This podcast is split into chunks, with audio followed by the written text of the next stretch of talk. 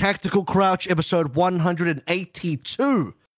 Another week of Overwatch League matches underway. We got a lot of great results coming up. We have teams that are basically decided shoe ins for the tournament itself, for the regional knockouts. We have teams that are bombed out. We got a lot of changes happening in some of these rosters as well. Some great news coming up this week as we head into the final week of uh, regular season gameplay for our tournament cycle once again, fellas. Yeah, it's uh, kind of shaping up to be quite the the interesting bout. You know, one one true king reigns in the east, while you know the west has uh, a bit of a race race for the throne. So we'll have mm. to see who kind of takes home the pennant. Uh, I, I, like that analogy, race. by the way. So I, I want to add in, it's just like you know the one true king coming in, and I like that it's Shanghai Dragons because it really is just the Targaryens flying over into Westeros, just torching up the entire region and nothing can touch them. So that's that's really? kind of what I'm seeing it as. Except themselves, you know, isn't that like a big plot thread? Am I right, Game of Thrones fans? Hello. I, I feel like the one eyed is just like the king among the blind. Just what APAC feels to me right now. Like I don't know if it's like as glamorous as Targaryens, or whatever. Like most of the time, it's pretty bad Overwatch that's being played over there, right? Dragons being. What do you mean bad Overwatch? It hasn't been horrible. Bad compared to Shanghai when you're getting crushed by Shanghai, you look you're gonna you look, look bad. bad. Yeah. Everyone looks bad versus Shanghai. What do you mean? I don't understand. I think everyone just looks bad every game, unfortunately, right? That's not true. Like not Shanghai, of course, but like yeah, they, yeah. The, the problem with Shanghai is they also have a small region where they can't really adapt to any feasible strategies. So they like in order for them to win, they almost have to learn the game during Hawaii weekends and it's they've Small impressively region. done so, but like the rest of the time, it's just like that's why yeah. it's their era. Come on, dude. You say small region, and then you forget contenders' Korea right there, with a lot of teams True. that, uh, dare I say, of equal footing. Maybe not to Shanghai, but equal to like most of the Overwatch League teams in the region. Easily, but they're, yeah. they're not even playing the same meta, right? Most of the time.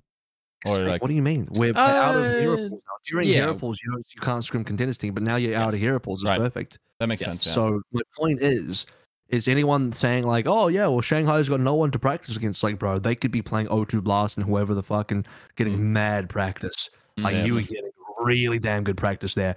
The you the fact that APAC has access to contenders Korea and you know uh, the top of contenders China when they're good as well is such a heavy boon compared to an NA when the the best you can do is play against American Tornado. And don't get me wrong, that's good practice. But outside of that, you're playing against American Tornado Odyssey, and then just like it just goes down. It's just like it, you you're really getting good practice versus the rest of those teams.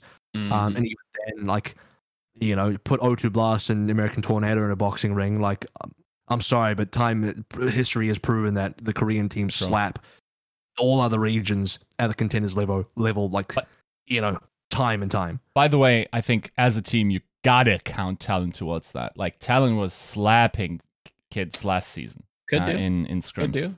Like I'd say maybe the top of Shanghai or the top of China.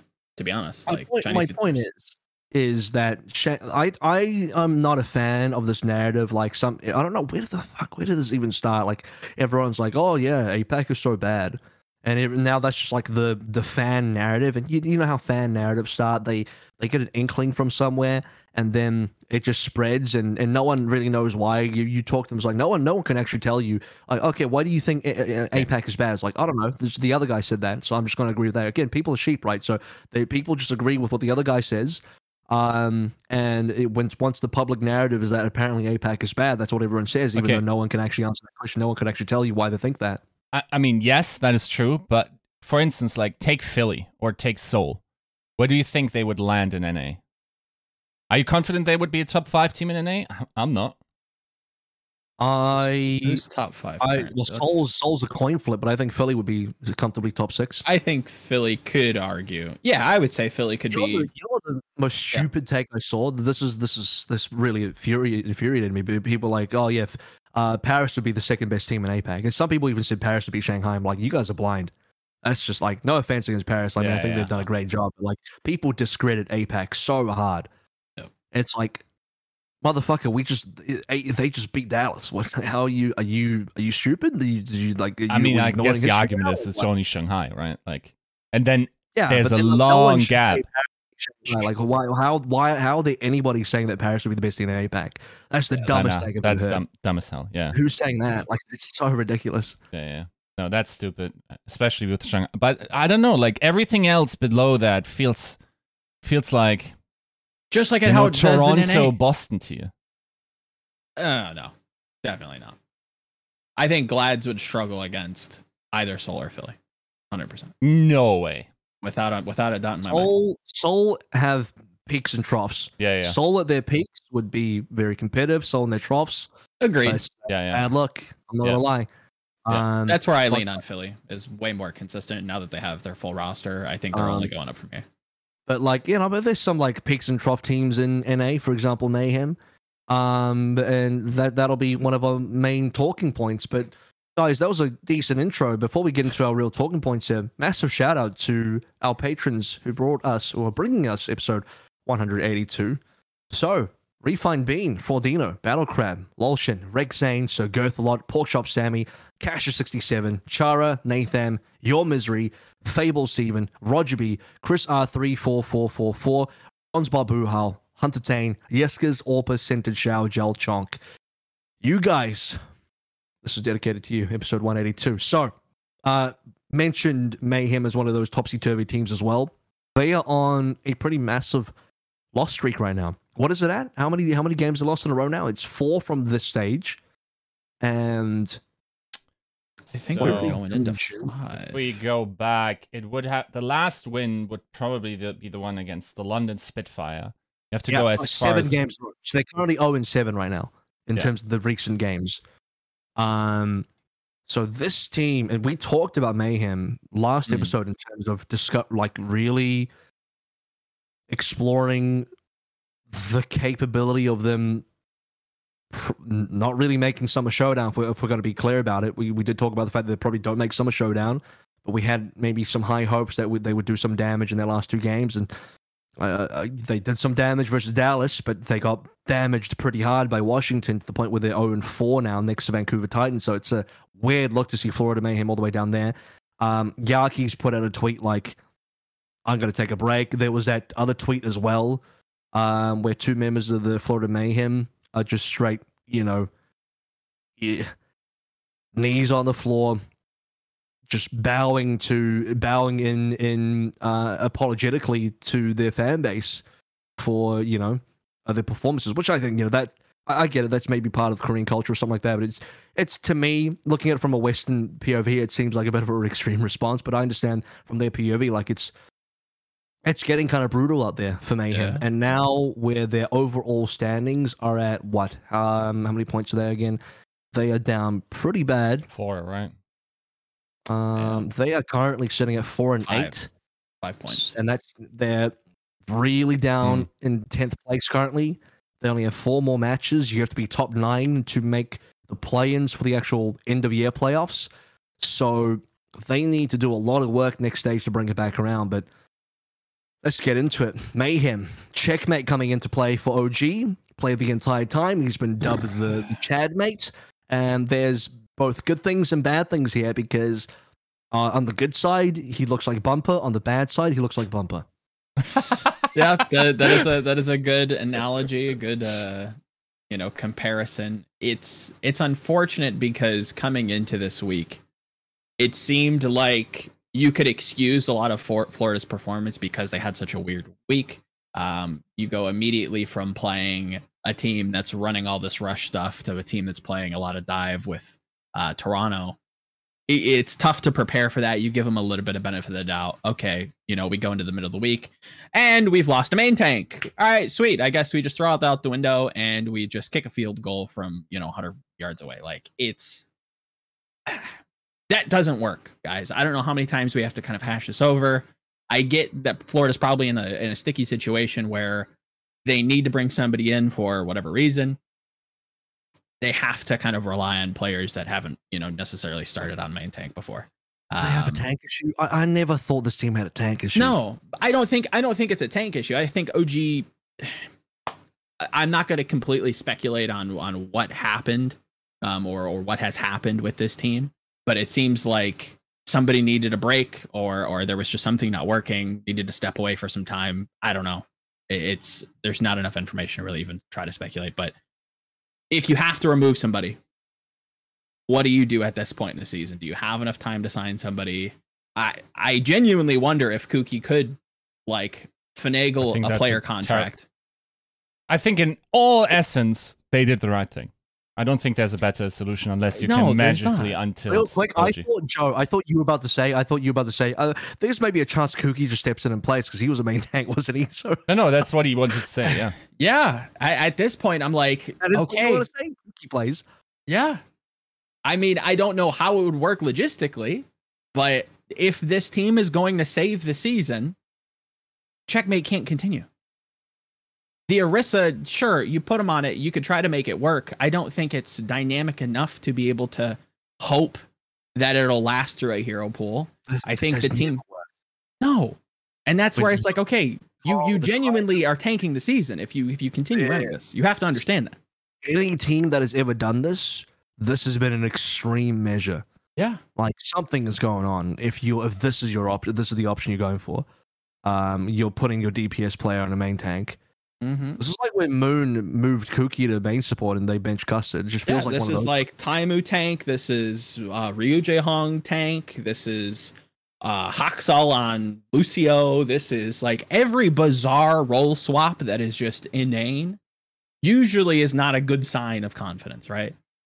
Something you you can't you cannot if you genuinely believe that you can salvage this season, it can't be with checkmate. At least not with what he's shown right now. I think they eh were doing a band aid solution for this stage. I think the real work happened. This is the copium. Hopefully, hopefully. Copium is the real work happens behind the scenes now during the break, the very long break before Countdown yeah. Cup, where you Has imagine to. they figured it out.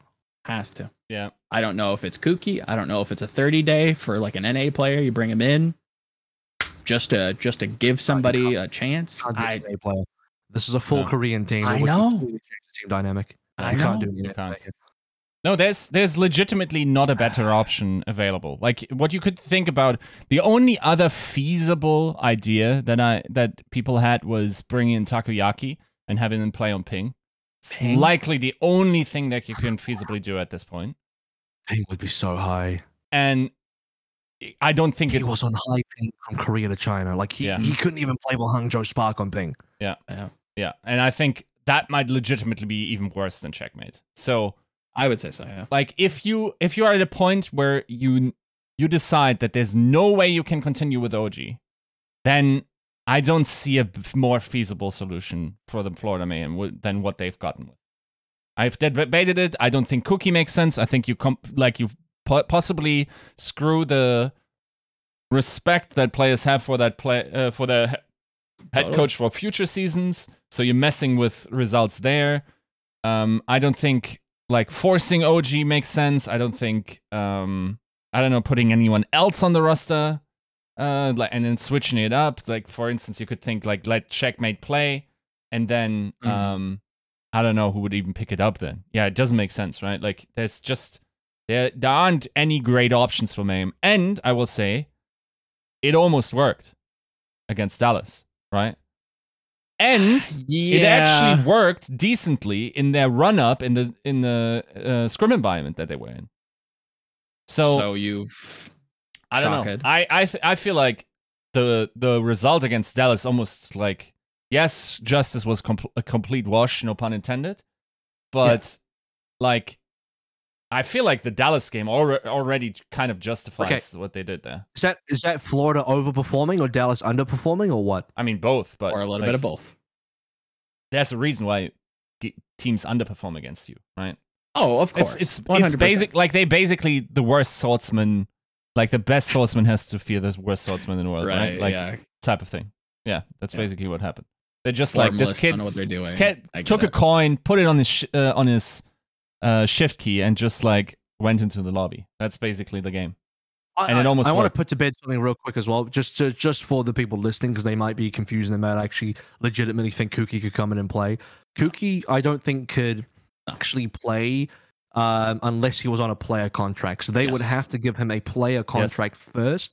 Um, and there's a bunch of stuff behind the scenes there where it could be difficult. I don't know what visa he's on. I don't know if he's Yes. covered visa wise. I think you need to be on a Mhm. P1 uh, uh, professional pl- professional athlete visa to be playing anyway. And if Kuki's not on that visa, he legally can't play. Mm. So we'll put, we'll put that to bed really quickly. Yes. So it is it is at you know at best difficult for Cookie to play. At worst, it's just completely illegal. Like l- l- legally, he can't do it. So Yeah. uh, we'll put that to bed real quick. Agreed. I guess you could like roll around with a million dollars and try to buy Smurf, or like half a million and try to buy Django. Like I don't know why direct competitors for anything would would give you their. That was an option, I think they would have already done it. Yeah. I think that definitely would have already happened. It's it's either So okay, let me address um the whole like Orisa thing, right? Like yes, it looked okay versus Dallas. It could be underperforming or it could be overperforming regardless. I thought that actually they were pretty coordinated, which something that was kind of lacking for them from last week, which is great. Um, they seemed kind of on the same page. The only time they really found imminent success was with that Orisa pick. Now, let's look at the the uh, list of main tanks we've had historically over the Overwatch, you know, competitive Overwatch history, right? You have Winston, Rein, Orisa. Maybe you can count Sigma, regardless. Um, And Orisa, Ball. Sigma, Ball, right? Um, you go into a hero pool next stage. You can't ban Rein, which is probably one of his worst heroes that we've seen thus far. Granted, it's a small sample size. If Orisa's banned, which it doesn't seem likely just because of the play rate, this kid's out of. I mean, he's out of sorts. What do you do? you don't you don't like the Chad mate is what I'm getting. God no. God no. I think it could maybe improve over time depending on the rest of the meta, but I'm almost, and I think this is what we kind of saw versus versus, versus uh, Washington. I'm kind of almost in, more interested in seeing Gargoyle move over and having Checkmate play flex. Oh, but the problem is now you're moving two people instead of just one. Agreed. Nah. it, it, it's a shot in the dark. I don't know. Maybe they've they've scrimmed it and it doesn't work. But it's either it's either you do some some crazy stuff, which they kind of already have, or you already start planning for next season because The- uh, this is not going to work. Oh, well, next season. How about just let's start with countdown cup. I think I, I think you, give them the benefit of the doubt in the uh, the uh, break now that maybe count. Okay, if checkmate comes back on tank and countdown Uh-huh. cup, it's done. It's it's really done. But Florida right now, their primary goal is to make ninth place in North America to get to the play-ins and give themselves a shot. They've That's got it. That's- Atlanta, they've got Boston, they've got Glads, they've got Houston. they probably need That's a one tough or two wins out of this. Um, Yeah, you in have order to. to have a chance. here. That's that's probably minimum. Like if you want to you want to clear the bar, I think you probably want like a three one like The bar final. is Boston. The next team above them is Boston, and actually Agreed. Atlanta's five five as well. Yeah. So those are the teams they need to clear. So I would say if you can beat those two teams, you should be in the clear. Yeah, then then go ahead and lose to Houston, whatever. Uh, you're not catching up to them. I mean, those wins will be helpful, but the, really, if you can just beat Boston, Atlanta, who you said to the to the Uh-huh. right? Um, I think that could be enough for Florida to get in. So really, it's that opening week for Florida, which is week 17. They come into the second week countdown cup. They get to have an early look at what the meta is for other teams that they're going to be playing. Oh, yeah. Um, They do have a big break uh. Houston Gladiators might be a bit of a write off, but uh, those first two games, that first weekend, super important for the Mayhem and will dictate the entire uh, the rest of their season. So They do whatever get they're an extended scenes now- break. Week 16, they're off. So not only do they not play until Countdown Cup, but they have the first week off, which is great for them. They do get that, like Avril saying, Yeah. they do get that big read. But it's like, okay, let's let's just take Atlanta and Boston for a moment. Let's just throw in Rein into the hero pool and say, okay, this is the meta where it's going to be centered around Rein. Do I really want to play checkmate against Gator Rein? Do I really want to play checkmate Orisa versus What's wrong with Atlanta OG? Orisa? Why can't they just play OG? I why is he playing now? I don't know. It's Uh, that's why I'm thinking like could could they not, is there something they can do behind the scenes on Maybe. them to get Maybe OG it's back? just a break. Maybe. hopefully it is. Be- It would be a shame because this OG's team 20 doesn't feel like it's a bast like it, it doesn't feel like a bottom team. So when Florida made the midseason update tweet and announcement to say that Checkmate was going to come in, OG retweeted that and quote tweeted. He said "BRB!" exclamation mark. There was a space between the BRB and the exclamation mark. I'm not going to read into that. BRB space exclamation mark. I would like you Was, to though. uh, I would I would like your Freudian interpretation of the space, please. I was never going to, but I just for some reason thought it'd be good to say that. His next tweet, three days later, was saying checkmate going hard like bumper Lamau with three zeros, three O's, uh, which I'm also not going to read the into. significance of three? It's just I Uh, the know. amount, the amount of map wins they got versus Washington. true, true. Ouch! The amount of points lost. Oof. Yeah. I mean, the If- amount if of it's map break, wins it's they would have break. gotten with uh, OG is also zero across both. Uh, Seriousness. Uh, So I just don't know. I don't know what's going on with OG. closer.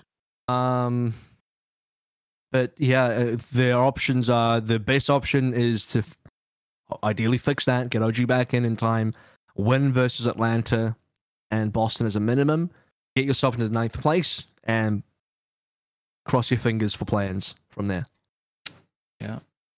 It's a shame, but yeah, it's It's already It's so hard. Like your direct composite. Like let's let's look at this uh the the table right. So they currently have five wins. Uprising also has five. They are still playing Titans, and they have way more matches left. Right, like two more matches.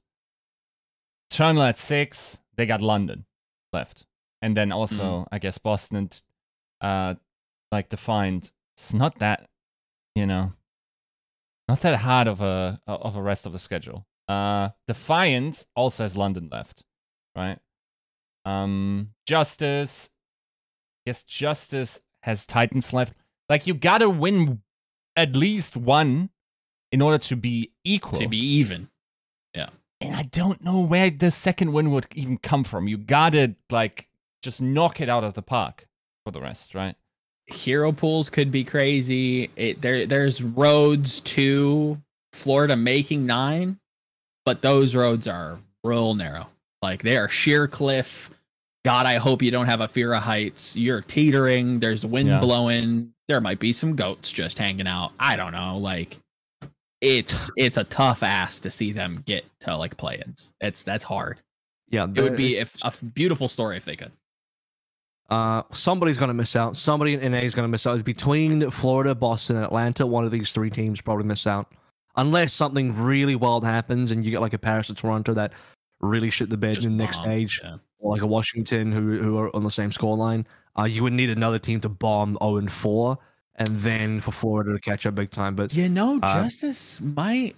I, I mean, it depends. Yeah, I think it's- Justice might be that team. I, I mean, think even if they are and they go six and eight, you still sorry they would have to go uh six six six ten. Even if they go six and ten, you would need Florida to be at minimum six and ten themselves They to get though. into a tiebreaker. If not, Yeah. you know, They Yeah. still got Titans on the last nine. day, right? Like it's they're Mhm. they're basically already seven nine. Yeah. Yeah. yeah. Uh, So then Florida. So, so that's that's going to be it. So really, we're looking at Florida finishing the season probably on six and ten, and they will be looking for a tiebreaker versus Boston or Atlanta on a six and ten. Ugh. um, because we're expecting Boston Atlanta to at least win one more here. They'll probably be on at least six and ten. Uh, there's no way. Like I don't think either Atlanta or Boston finish on five eleven, which is the scoreline that Florida need them to be. So Florida have to at minimum win two, and then beyond that, probably actually win three to put Yeah. themselves on seven and nine. yeah, Uh, I think. I think I think six and eight is the minimum, but seven and nine is where you can start feeling a little bit better, and that would require them to go three and one in that stage. So it's um, it's going to be rough, guys. But this has been a, a long, long, long discussion on Florida Mayhem. Um, so I'm going to move on to something that DP said also on Florida Mayhem and also on Shock. He said, "Hot take: Mayhem and Shock are not massively underperforming. The quality of gameplay and competition in NA has just gone up a ton. Instead of flaming those guys, why not applaud the teams doing well this year? I swear the Overwatch community has been more and more negative. Um, so this one's a two-parter. Part one is is to kind of say uh, that there are teams underperforming and the quality of the region has gone up, and the part two is like, you know, you should be instead of flaming teams doing poorly, they should be applauding teams doing well. Which is like the second part I can heavily agree upon. I think the Mhm. first part is the contentious part where yes. uh, where people are going to argue for and against. yeah, I don't think you can look at the Shock's performance recently, or or not immediately recently. Um, I do think they've kind of started to get their stuff together a little bit. but within the last maybe three to four games, um, you cannot boldface look at that and tell me that that is not an underperformance. Um, same thing with uh, the Florida Mayhem as of late. You have OG kind of rolling and dying all over the place. Um, the coordination just isn't there for these teams. It, that is an underperformance. Um, so to the degree that the community kind of claims that it is, that's I think that's debatable, and I think that's kind of what he's getting at. But I'm, you know, I'm kind of semanticing, you know, you know lawyering I, him, but yeah. I I think Shock's result this stage is actually quite reasonable. They lose in a close game to Gladiators, who always had the potential to be a very high performing team. Mm. They beat London, who they were supposed to beat, and yeah, there was nothing reasonable about that, that match. Yeah. yeah, okay. And I was I was going to address that because I you know people are going to say like, oh yeah, yeah it's a five map series, it was too close and all that. It's like I get it. Um, that definitely came too close for comfort. They beat Paris more convincingly, another team they were expected to beat, and then they lose to Houston, a team that they've lost to in the past, and it's not it's not out of question. Like if we ignore the score lines for just a second for the sake of just looking at the matchups, losing to Glads in Houston and beating Paris and London for a team like Shock, I think is that's a it's that is not that's that is not a surprising result at all. I don't look at that and think, wow, that's that's really awful from how can Shock do that? I think that's like actually that's about right. That's about correct. I think it's all like narrative expectations where it's like Shock, two time defending champions. Look at this roster, look at the coach. How are they losing versus a team like Houston, who I think kind of heads up the opposite, where it's like subtly actually doing extremely well for themselves, but have never actually made like a tournament final. So you kind of drop them off during play ins. They've done well all stage, they've done well all stages you never really see them in like big stakes matches, so you kind of write them off anyways as like middle of the pack, mediocre. When they're not, they're actually a top team. Like you have to give them that Houston. at this point. Yeah, Houston. this is by the way, this is probably where I do agree with DP a little bit in the sense that I think the region has leveled up. I think oh, the, the league has leveled up in, in various ways. Agree. Uh, and the entire expectation and narrative of the Shock Three peak kind of needs to die now anyone still holding to the shock three peat narrative is just like you haven't been paying attention. Yes, you are a this shock roster. This this shock roster is not not a three peat capable roster in my opinion. Uh, and I know that's going to sound like a real big hot take because people are going to go, "Oh, but ANS is back" and all that kind of stuff. It's like we'll see. He needs like a strong widow meta and all that kind of all that kind of jazz. Yeah. Mm. Uh, this team still needs to figure out their identity a little bit. They need to figure out their backline. They need to figure out who's playing Lucio. Um, so what I'm saying is like if you if you look at the shock under a different lens, if you look at the shock under the three peat lens, you're like, how do we lose here? Mm. But if you're mm. looking at it from the lens of like actually shock is like an upper middle of the pack team, which I'm currently looking through that lens, these results, as I just said, are very standard. This is a very normal, like neutral result for me where they, they beat the teams they were supposed to beat and lost to teams that have higher cap that have that are at least as good of them as not if not better. Yep. Yep. Yep. Yep. It's it's a tough street. I think the problem that I had with the tweet was that it felt like two problems that were mutually exclusive rather than like somehow interwoven. Mm. Whereas like, yeah, NA has leveled up, but also these were underperformances. Like we can't ignore that. Like these were bad performances from these like teams that should be performing well. Checkmate being on main tank, and even before that, OG playing, it wasn't great these teams have been kind of all over the place. I think you can say both, but the community is very much lopsided in terms of like just leaning on, you know, ha- like hampering the the underperformances or, or leaning more on the underperformances than necessarily, you know, cheering on the Houston's, the Atlantas to a degree. Um, Boston, I, I suppose. Dallas, I, I think, think, gets the praise that they deserve. But I think yeah. this comes from the the Gladiators shot game where Gladiators won three and two, and probably the the community narrative is more along the lines of like, oh, Shock must have choked this game, rather mm-hmm. than oh, Gladiators played well, right? Mm. That's I think probably what really spawned yeah. this uh this response from David. There's, I mean, I th- I think I don't know. I wouldn't paint it that hard, but I think there there always has been like a a trend of of the community and we address them like they're some sort of hive mind. They're not. Like they're all individual people with individual thoughts, but um, it seems to be a trend that more so that I mean, teams they gotta lose. Stop copying each other. That's that's that's that's what they Agreed. really are. They need to stop copying each other and have some individual thought. But yeah, continue. They they it's it's usually a trend that teams lose rather than teams win, or another team won, if that makes sense, right? Like too much is oh my god they choked, oh my god they they underperformed, they don't have a good meta read versus wow this team actually performed really well. Um, I had that same kind of takeaway from like Charge Seoul. Granted, that's later on, um, where it's like wow Charge actually like looked kind of decent. Seoul just kind of brought it back and actually found their footing later on into the match. Like there's more to these games than just like team lose, team win. And it's yeah. I don't know how to change that. I don't know how to like create a better vehicle so that people kind of see this um, development over time. I don't know if the desk can do a better job. It's difficult because I actually think they've done narrative. Right, it's all narrative. Yeah. If that if you're if you're the narrative in your brain says that Gladiators is an average team and that Shock is a three peat worthy team, yeah then you are like heavily upset by this two three loss, and you in your mind they're like, "There's no way." Like Shock must have hard joked this. So that if that's what your narrative is, then then you you spin it in a way where like you can't celebrate the Glads win because in, mm. in, your mm. mind they shouldn't have won. Yeah, and I think it's down to them not making tournaments and stuff, right? That's probably yep. like the 100 the thing that taints it a little bit. That said, like I don't know, it's weird, and this is not at all factually based, but like I don't know if we have teams that are as good, relatively speaking. So, okay, let's define this, right? Yes, okay. in context, like good and bad is like doesn't work without each other. It's like the same coin, right? Like you can't have good teams without bad teams. Sure, and agreed. The evaluation is happening uh, in relation to one another. So mm-hmm.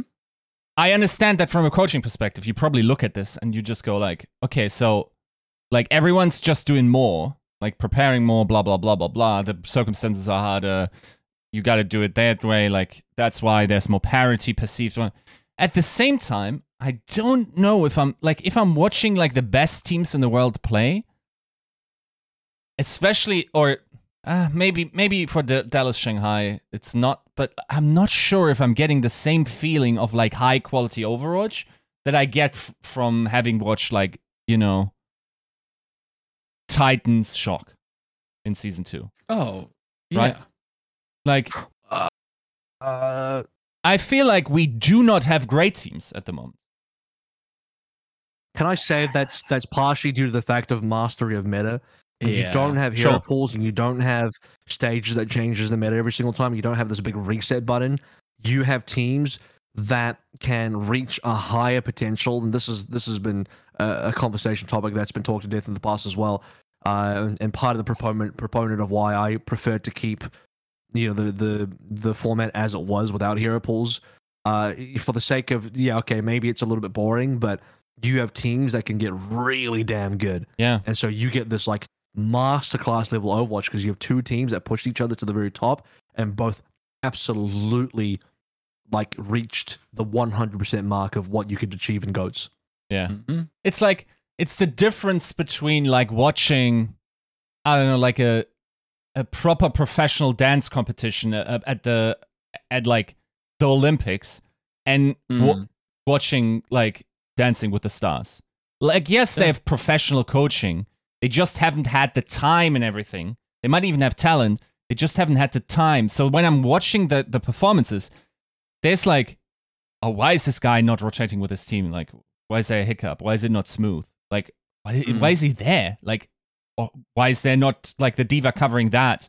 Or like the old timing is clearly not. Why are we doubling up supporters or stuff like this? Right, happening where like in those high, like it just feels different. It feels in sync to watch like really honed Overwatch, and. Mm. I feel like I even got to see that more in season three than I'm now, even though it doesn't make any sense. Like I felt like watching, especially like playoffs, felt much yeah. more refined than whatever I'm watching uh, right now. Even though, like, yeah, I don't know. Some bias there because playoffs is the end of the year when teams should sure. have the highest level of mastery yeah. over over over their own capabilities and their own team because your own roster you've had a or your entire season to gel with your roster now and work out your issues even compare shanghai today versus shanghai preseason way different in terms oh, of the quality yeah. of the team and by the end of the season, I'm sure they'll be even better. The point is, you, I, don't, I think comparing playoffs caliber teams where they've had an entire season to get that good is like that's not a fair comparison. Yeah, I mean, sure. You, yeah, I don't even know if I'd agree with that. Like that's that's like hog stuff. Like you thought that that was like thought out and methodical. Much more That so than a lot of the time what we're seeing right now. like Uh, the, the way uh, like Jetsha had to find flanks when there's like two flanks in Overwatch at any given time. It's like timing based, and t- towards the end, like to make that work, yeah, I thought Yeah. that was that was much more coherence needed than whatever like bullshit simcoms we're doing right now. Like right now, see, like I you see that. you see people like not in sync pressing the teleporter uh, and stuff. Oh yeah, one hundred percent. It's a weird, it's a weird skill that a lot of teams haven't gotten. But like when you see good sim TP coverage and like interesting use of it, I think, I think like for example, I think a lot of people will attach like the checkmate, like charge TP, do the you know cool little TP shatter moves, stuff like that, to that as like okay, if you do that, you must be like comfortable and good with it. No, a lot of it's just really boring, like covering chokes where you don't get Mei-walled or you get out of Blizzard or you do all these like little quick movements, bursts of movements, or placing the teleporters in positions that they can't just instantly get burst. Um, they're really, really boring, but they're actually super impactful. And I don't know that they get highlighted enough, maybe. Maybe that could be like the, the- the solution. I don't know. Is the It's argument is the argument that the sim stuff is like not coordinated and it's just kind of it looks kind of bad. Like is, I'm trying to nail down where know. the argument is. just doesn't. Yeah, it, I mean, it's not about sim inherently. It has a lot of potential to show up coordination. It just doesn't do that even for the top teams. Like, yeah. Okay, uh, my my reason for this, and this is what I this is what I said also. If you if we go back a couple of episodes to what I said about the June Joust meta, is because of hero pools and the fact that you have to uh, you know climatize to a new hero pool every single every single stage. You are gonna do the first thing that you believe works. It's probably not even gonna look that good because you haven't had time to master it. Um, and it's a fast turnaround time. Teams are gonna every single stage have to just do the first thing in their mind that, that feels good and starts to work, or I guess copy Dallas Fuel, which is what everyone did in June Joust. Um, and you know you're gonna you're gonna reach for the lowest hanging fruit, and you're not gonna reach a level of mastery ever. Yeah. I I I don't think we're ever gonna reach a level of mastery like we saw in season two with Goats with the Shock Titans thing, because you just are not gonna have teams practicing the same meta for forever. And to go back to your Olympics analogy there, this would be like if you go to Olympics for dancing or whatever, but like the Olympics is spread into like four different stages, and each stage you're doing waltz here, now you're doing the tango, and now you're doing jazz. It's just like what what what fucking Yeah. dancing are we doing? It's just, It's you have to do a different style, and you have to do a different Mhm. mastery every single time. it's it's even worse. Like honestly, that's why I didn't really like the like for people who said like the Shanghai uh Dallas grand final felt like one of the best, if not the best final we ever had. Dude. Oh, yeah. To me, it's like people It was good though. get Come into a fencing match and then the one team wins by inventing the pistol. That's not satisfying, dude. Like it's just not. Oh, that's good. So yeah, I don't you, know. You, yeah. you won't I, get I me don't on, think. onto that boat to, to ever liking that type of stuff. Uh, that's unfortunately the case. It's not the Did same. Did you feeling. not like it, or do you disagree more with the fact that it was like somehow great? I would agree that it wasn't great. Yeah, but, like, I mean, it was good though. Like, yeah. it was a fun watch. even even was a good yeah yeah. If even if you yeah, that's the problem. I feel like people confuse parity with greatness or like with great entertainment, Sure. and it's it just could not be further This- from the truth. Truth, like this this is this is the ultimate entertainment versus like uh, a display of skill kind Uh, of conversation. Yeah. Basically, this is like, would you would you want to see more entertaining games because it's more chaotic and teams don't know what they're doing because they have to adapt to new metas and it's more fresh because there's new metas and that's like quote unquote entertaining, or do you want to just see the best Overwatch? Because you know uh, it's either you you get either the WWE or you can Yeah. have sports.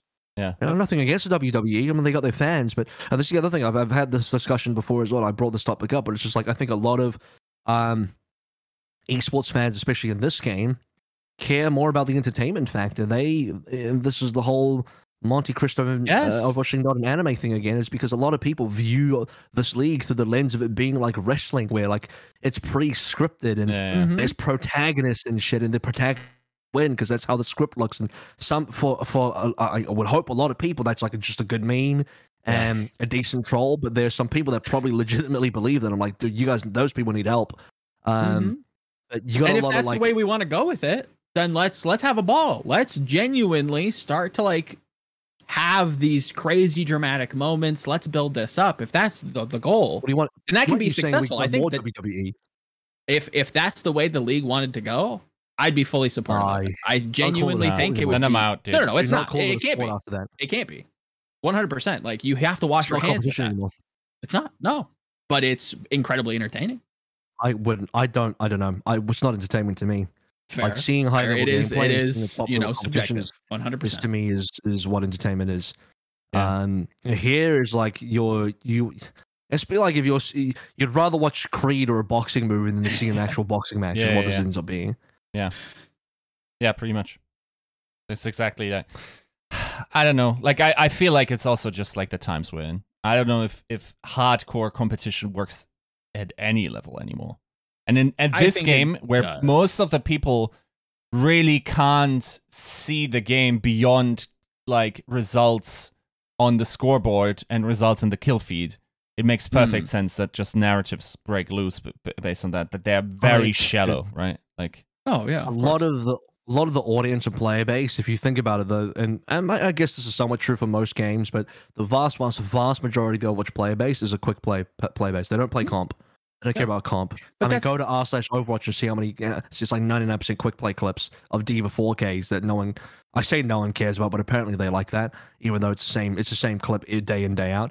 Um, my point is, is if you look at games like uh, bear with me, I'm going to talk about like Counter Strike and Valorant and stuff like that. They have this massive hard on erection for like top level Yeah. pro gamer, hardcore MLG 420 sniper kind of stuff where you have to be the best of the best and they care about like full on competition and you're a scrub if you you know you like screw you if you suck at this game and that kind of stuff. And there's a bit of elitism and, and toxicity behind that, which is the negative side. Yeah. But on the positive side, they care highly about competition, the sports aspect of it, and they care highly about it being like no, it's about competitive integrity. It's about the true competitive nature and the sports, uh, the sports nature of it. We don't care any, no, no WWE here, no wrestling bullshit here. It's full Agreed. one hundred percent Yeah, yeah. sport only. Yeah, we we They- reward and people not- with attention attention if they are the best in the game, right? Like to a degree. Like for instance, I don't think TenZ is that entertaining of a person. Like if he isn't the best player in the world, his stream isn't popping like this, right? Sure. Yeah. Of course. Same for like I I think there's a there's also a different like I think also there's a bias towards mechanics. That's why Mhm. like people love Shroud and loved him during this playing career because it was very flashy and like they didn't understand the uh the detail of what it actually takes to be like the best player in the world in Counter Strike. Um, but more so like in this game, it's just not like we can't even a we can't Because agree don't with the best it to are, be. uh, at any given point Sure. and then we like no it's not about allowing it's just like not having the audience there it's just people not don't. It's about what people care about. I think like people in, in tactical shooters, for good reasons and bad reasons, and for a lot of good reasons, they care about skill level, which is Mm-hmm. why their top streamers and their top entertainers and their top personalities are typically the best players. Whereas, and to, I'm not not to sound accusatory here. I'm not saying this is bad, but if you look at the audience for Overwatch, um, they care about the entertaining people. They want to watch, you know, the entertaining streamers who might not even be that good at the game. And yeah, people are going to bring up the popular streamers like Space, but oh, sorry, uh, well, Space and Super, but even consider that you know, Super's um super stream is a lot about his personality. I don't think people go to super stream because he's the number one main tank in the world because i don't know that yeah. i don't think he is but he's got a super entertaining personality and that's what people actually care about. Um so it's just a it's a very different priority for the audience in terms of what they care about versus like a super competitive game. What i'm saying is i think our audience in overwatch the overwatch core audience doesn't really care about having a competitive game when the majority of players play quick play and don't care about being competitive at all. Like it's you play the game because you know you want to write your fan fiction or whatever, and you want to you want But. I, I don't see how that's too dissimilar, and I'll, I'll kind of just make a brief allusion. I know that I'd love to actually get into this because I think it's actually super interesting, but we have plenty of other topics to get to. Um, Yeah, My last quick uh, rebuttal against the, the class I don't think a lot of the points that we've made are too dissimilar to a lot of other games, namely League of Legends. I think this stems from a lack of identity from what Overwatch is actually supposed to be. Is this a shooter? Is this a MOBA? What are we? We don't know. It's The player base doesn't know. casual. Exactly. I think We never we never have a comfortable footing, even going to the format. So nobody knows what's going on. So the only thing that they can latch onto is the entertainment factor. Wow, we played the funny hero. Haha, I play that sometimes. Like that's that's the surface level stuff we've gotten to because everything before that has been so tumultuous. Yeah. No, I think it's just everything now. Where this literally the zeitgeist where you cannot just be a music artist anymore. See, You either go so- super well, mythical about it and like Yeah. n- let nobody really find out much about you, or you have to be like the full package, modeling, like media production, run your YouTube channel, run your vlog, basically, and have the Mhm. whole package. There's just not You have to be a peop- full personality. yeah, it's it's not about delivering like the most honed uh like performance in the field you're actually competing in anymore. It's pretty much in every part of life it feels like this. Sure, if you're chasing the best, I agree. If you're looking to be healthy, I disagree. If you're looking from an entertainment POV, uh, that's where I agree. But if you're looking from like a sports POV, like I don't think you'd look at a sportsman and be like, "Oh, this guy's personalities." I mean, maybe for sponsors, you know, you you prefer to have Messi and Ronaldo have good personalities, but ultimately they're there because they're the best. Um, and uh, we That's we've a got different like a ma- generation though. I think like okay, maybe I'm not making my argument clear. I think Mhm. Zoomers care about this more than any any other uh, oh, of course, yeah.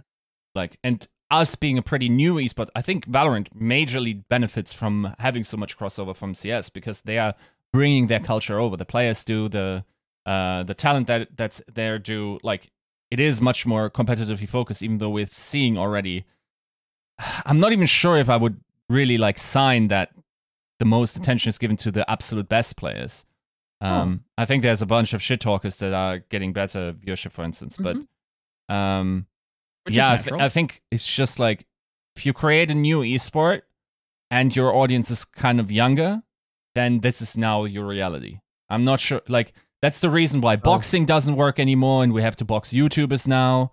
Like everything is like this. Zoomers do not care for the essential competition. I think that's just my bitter So we've mid thirties man take. I'll see you then in five years. Um, Yeah, right. we we we went on a pretty huge tangent. Uh, It's a good tangent, so I, I kind of let it run, and we, we left it here. And it's it's it's uh, speaks to a kind of wider, broader topic, which is pretty interesting. Um, but it, it pretty much ends on, and as we have to start moving the the conversation back to where we're supposed to be. Um, to me, it's just the difference of you know it, it started about talking about hero pools and what you know, what people want to see. Do you prefer to just have like chaotic stuff where it's a little bit more messy and fun versus like super hardcore refined stuff? And then we started talking about like, you know, what does our player base even want and look Mm. at? And this is this is where you know to sort of end the discussion or like to wrap it up in a uh, in a bow tie. At least for me, is we have games like CS and Valorant where they heavily idolize the high skilled players and everyone wants to be those players um, and everyone idolizes the esports as well. And there's a high viewership for the esports because they they they want to see that high level competition versus Overwatch, where you have this almost incendiary view from the from the quick play portion, which is the, pretty much every, like the vast majority of Overwatch players, where they're like they like have a disdain for esports almost like yeah.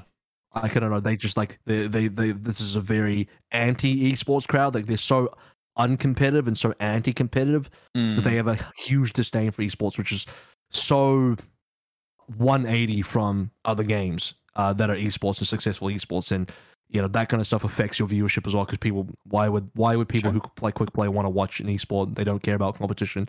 They don't care about being the best.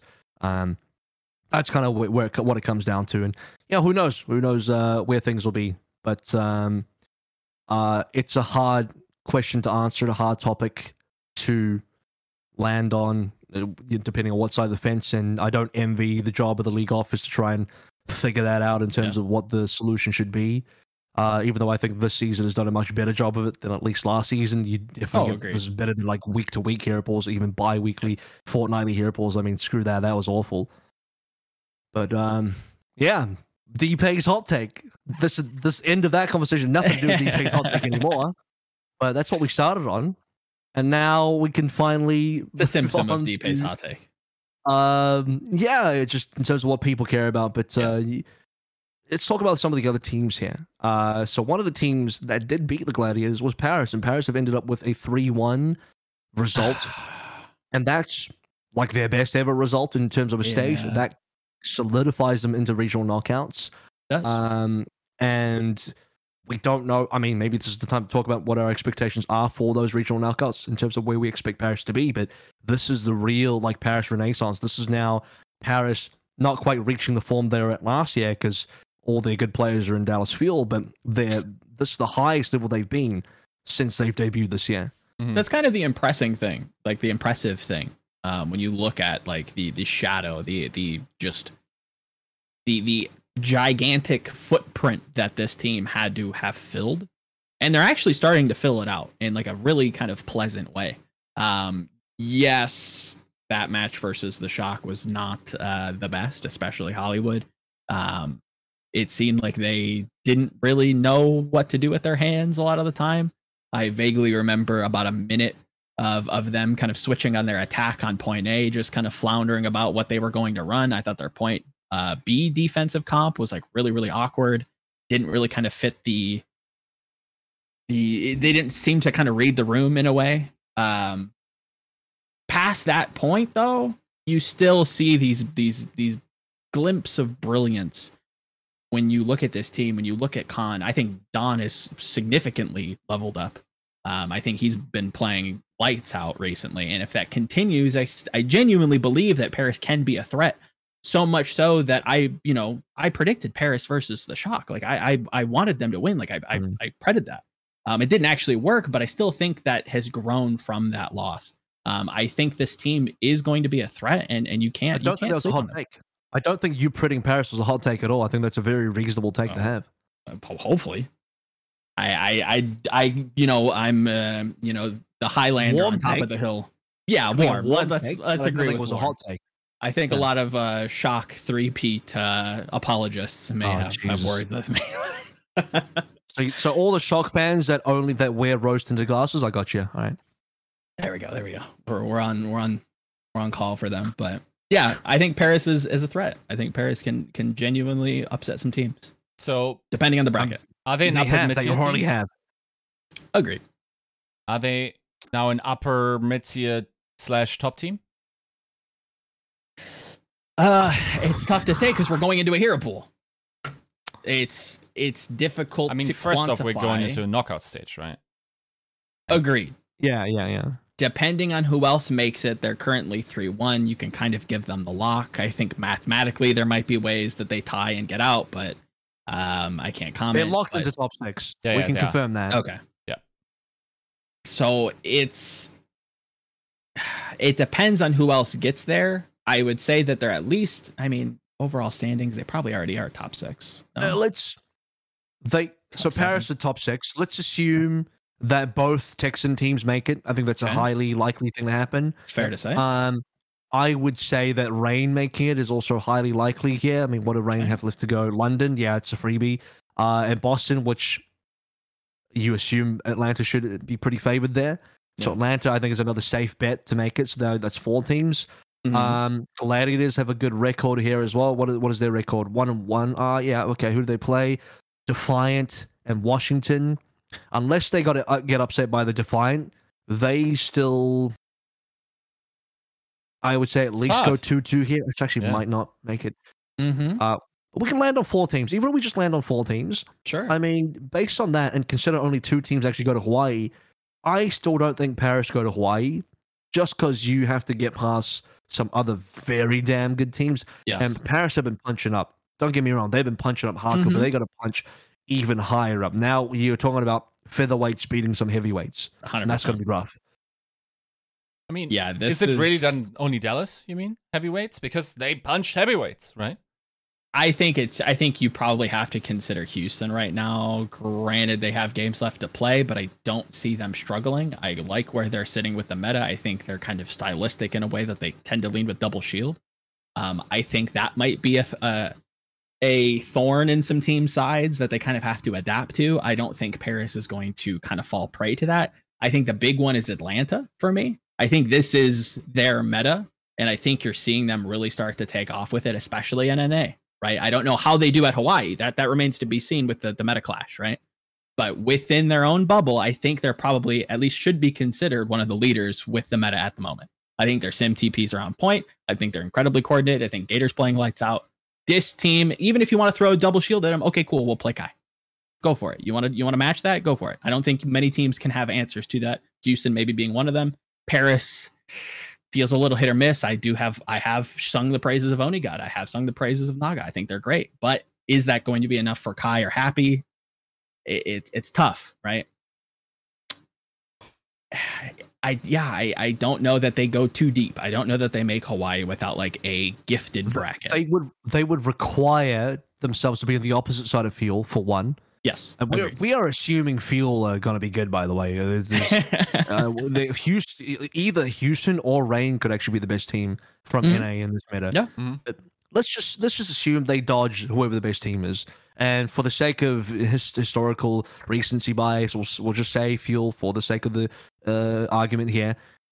Paris would have to dodge the Fuel and be on the other side of the bracket. Yep. They're going to have to take down, I would say, one of Fuel, Outlaws, or Reign to make it to Hawaii. At minimum, I think they have to beat one of these teams. And that's a tall task. That's tough. And that's no discredit to them. They're playing really, really well. But to kind of circle back to the discussion, like, are they a top team? Are they should they be considered like mid pack? It's tough. It's tough right now.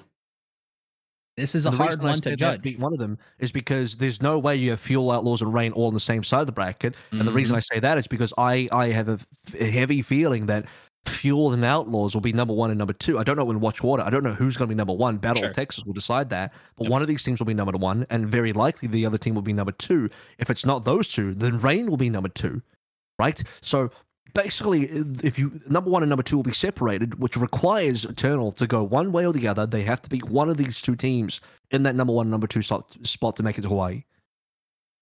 Yeah, and it's not Im- it's not impossible, but yeah, that would be some Cinderella esque craziness that the summer definitely, uh, you know, wink, wink, nudge, nudge could uh, provide. But it's you can't bet on that. That's not so, bettable. Um, yes, unless you had something else to say about the Paris, I think we can move on to the Texan teams.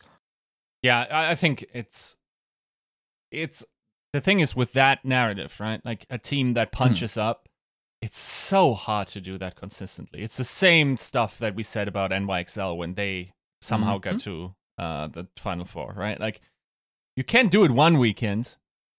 Chances of you being able to maintain that level and also have the others not figure you out are pretty slim if you aren't like legitimately like by the fabric of your team a top tier team. So I mean, uh, is there a possibility? Yes, but like as it looks, they're going to be second seed, so you got to do it over two matches as well on uh, on different days, likely. Not high probability for me. Mm. Just by the way, if you if you punch up enough, if you if you're consistently punching up, you're no longer punching up. Now you're just on that level. Yeah, so you're just good. That's the other thing as well. Um, but moving on, uh, we already started talking about the Texan team, so let's just head in there right away. I have both Dallas and Houston in very favorable positions. Looking at their matches coming up, Houston have Boston, should be a game that they can comfortably win. Um, Dallas have Toronto, a game that they should be winning, and then they have each other between Dallas and Houston in their battle for Texas, which will be I think their third or fourth, maybe their fourth battle for Texas this fourth. year, uh, which fourth. was yeah, that, wow. that's great. Yeah, because they've they've met each other so many yeah, times, yeah. Mm, uh, especially in knockouts. Because yeah, Dallas so, always upsets them, yeah. Well, not upsets, but well, Houston actually won the first uh, Battle for Texas this year, uh, the very yep. first one, first right match. in the regular season, and then they go match, to yeah. multiple play-in. Yeah, yep. Yeah, so basically what I'm getting here is when you look at the records of both Houston and Dallas being at 2-0, we assume they beat the the the follow respective teams in Boston, Toronto, which puts them at 3-0. Uh, whoever wins Battle for Texas goes 4-0 and is first seed. And whoever loses that, I predict to be second seed. Mm. So do, do you guys are you guys along that that same line of thinking as well? Yeah.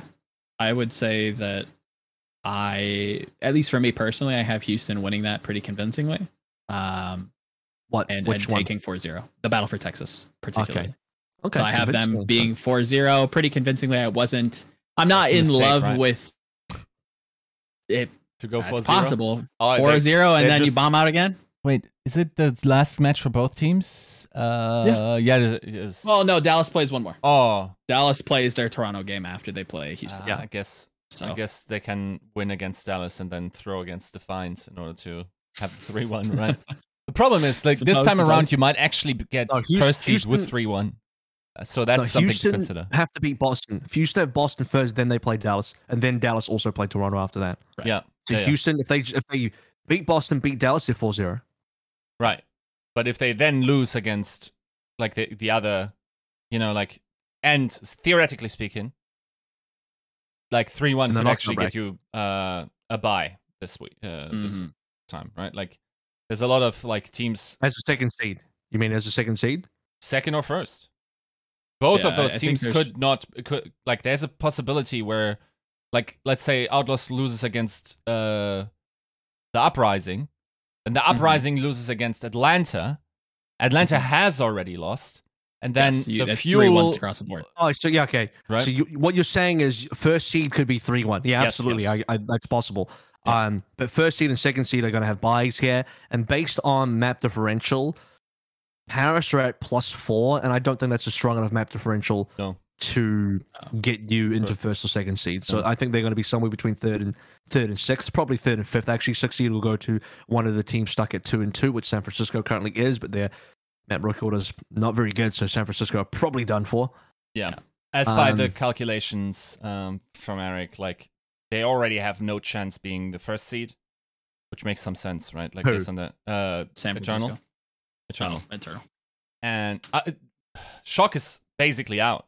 They can Yeah. sneak in at Pretty six. much. Um, They're like could- ten percent, I think. yeah, ten percent for the Eternal to get second seed, which would be the three-one case, right? Mm. And then, but most likely like third or fourth, right? That's that's where they lie. They will have to play against the fifth and sixth seed, which looks to be like maybe Reign, maybe Glads Uprising. even. Glads Washington, one of those. Yeah, yeah. So then you're, huh, I mean, that one hurts probably. Like that, you got to get past that. If you do, I mean, then you can buy the loss of like the buy the, the buy week, right? Or the buy round. You might Mm. be able to upset. And by the way, this is a gigantic like problem logistically. I don't know how they're doing that. Like, What if Paris makes it? yeah, What, what problem? Yeah. do you Hawaii? fly out Paris to makes it to Hawaii. What do you do? I so apparently there is a contingency plan. There are like plans like plan A, plan B, plan C, plan D, etc. Okay. So this has been worked um, and right now by the way, I'm I guaranteed uh, this is I'm certain the Overwatch League office behind the scenes uh going through a lot in their minds of they're really working out the details with Paris especially about like what the possibilities are because there is a non-zero chance that Paris do make Hawaii and Yep. they have to be prepared for that and there's there's zero chance that well, the league office is just like, oh, we'll cross that bridge when we get there, and then then, then the bridge comes like, oops, we don't have a solution. There, there- there's a solution. I don't know what it is for. Pla- for plan A currently is to DDoS Khan so they don't qualify. Ignore the problem so we don't have to deal with it. Yeah. oh god. yeah. but Um, DDoS but you now, we'll give think you they Rookie of can't- Year, They can't fly. So just to be clear, there's there's no way Eternal fly to Hawaii. Oh. You just you can't get visas. Visas is not gonna. You, how are you supposed to get a visa? How you? Can you fly elsewhere? COVID travel restrictions. Huh? Can you fly elsewhere? Have they? I don't know. Because it's almost the know. I- same, it's like flying the other side of the planet, right? Like, or the other w- way around. So All I can say is that like if, if you go all the way down the alphabet, Plan Z is basically they play on high ping. Like Mm. I'm sorry, Mm. but there's no other option. You're on 200 ping. I know it sucks, but what do you do? Yeah, that's Plan Z. Or I don't know how many plans there are, but you go down the list of the alphabet and to whatever the last letter is for the plans contingencies, and that'll be that. Um, we'll let's move through the rest of NA really, really briefly. I say the rest of NA. We're not going to talk about every single team in NA because I think like there's nothing to talk about in terms of Vancouver and stuff like that. With Yeah. breadsticks, that meme is getting so a bit boring now. But um, we need to get to APAC as well. We're about an hour in currently, so um, let's go over the Atlanta Justice kind of gladiators kind of areas. Well, I kind of want to just focus on teams that actually have a shot, maybe uh, uprising as well. These are the teams that I think have a good shot at maybe still sneaking in on a three and one or sneaking on a two and two tiebreaker. Um, I foresee there being possibly four teams on two and two, and one of those two and two teams will sneak in on the succeed, and there should be four teams on three and one and a single team on four and zero. It's kind of my pred. Yep. Same here. Yep. Same here. Yeah, yeah. I don't know So, who that is. Of those teams, what are you guys feeling? Because I think Fuel Outlaws, Reign Eternal, those are locks. Yeah. Two more positions left. And to me, there are three viable teams for those last two positions Glads, Justice, Uprising. Mm-hmm. I'm a You guys agree little. with that, or- Yeah, I would agree. I'm you add Defiant or skeptical. Nah, they gotta be. Ah, I need to see them play this Fuel. rush stuff. It seems like that's kind of settling into like the meta. I don't know that you can afford to really play a lot of the dive. And I think that's why I'm a little hesitant with Dallas. And I think that's why I'm skeptical of Washington and Toronto. Washington, But Look. by the way, so out of sorts.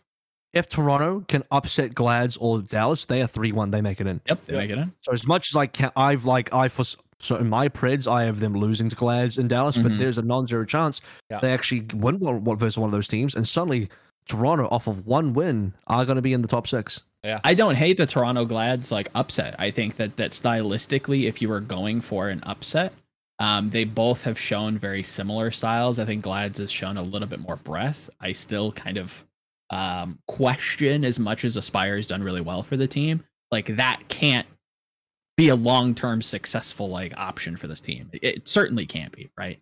Um, he's looked great. I think he deserves probably a look in the league. I'd be knocking on Vancouver's door post haste come you know postseason but i i genuinely can't trust that team um as far as i can throw them however stylistically from what they've shown they they don't match up all that poorly like it's i think it's a lot closer than people would give it um to Depay's, you know to Depay's tweet You said you said knocking on Vancouver's door. I'm like, oh, what? Really? yeah And i mean like, you gotta give them something Yeah. they can't be bad wanna- forever I guess if you want to play uh, you, and you're desperate, then sure.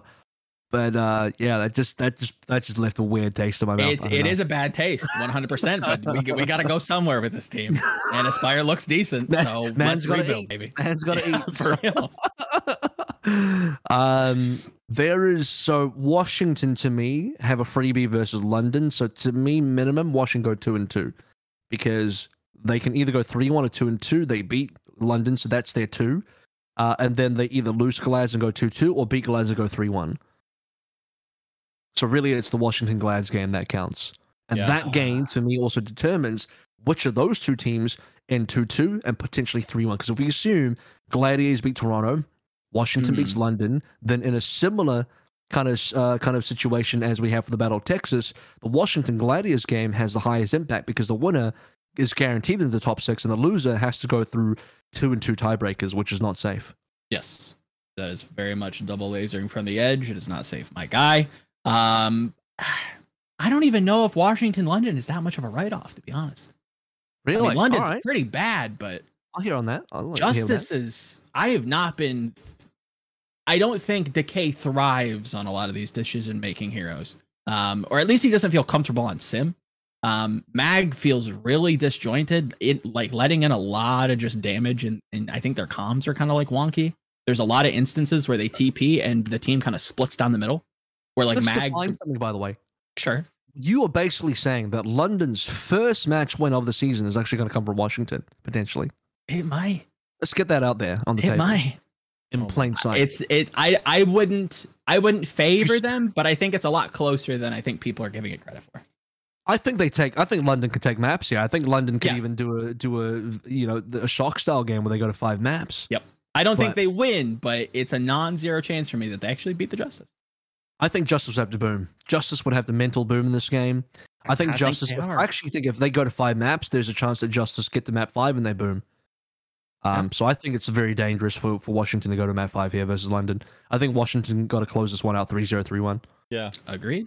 Agreed. They have to. If if it goes the distance, I think London's on the mend. I think they're they're absolutely weightless when it comes to expectations. Like they're out the window at this Yep. point. Like they, I think they realize where they sit within the league. And I think I think they're adopting that underdog mentality. I think they felt really good after that shock close call. Mm. Granted, they lost, but I think that builds a lot of confidence because shock is you know of that caliber, at least you know maybe mentally or subconsciously for the players at this point. It Um, definitely has London ahead of Vancouver for me in power rankings. Mm-hmm. Yeah, comfortably, comfortably. But it's the Justice are are a weird team right now. I think they have to to do a lot. They have a lot of ground to cover if they want to compete, um, and if they want to actually make a stab for play-ins because it doesn't it doesn't feel comfortable for them at all. As of right now, yes, they did three of the Florida Mayhem. However, how much of a tell is that really? This is checkmate Florida Mayhem, right? You get to beat up on a team that who you who you know is running Orisa permanently throughout each map. It's kind of a gimme. Gargoyle God bless line. him. that was just interesting. You know, try to throw something at him, give him a different, you know, throw a curveball. I get it, but it, it that that's not a good tell, right? That's not a good measurement of skill. And I do not think Justice thrives in this meta much like they didn't originally in the May Melee, right? They want to play the dive stuff. They want to play Mag on Winston. He doesn't look the team doesn't look cohesive. I wouldn't point it towards anybody in particular. I think he's slightly underperforming. I think Decay's not necessarily performing on Right. Sim all that well. It's not there, and I think I think they could be in danger. Yiska, uh, any thoughts on the interaction between Glads, Toronto, and Washington? I think, like, I talked to uh, Supreme uh, in a pretty, like, a 25 minute long uh, post match Yeah. interview.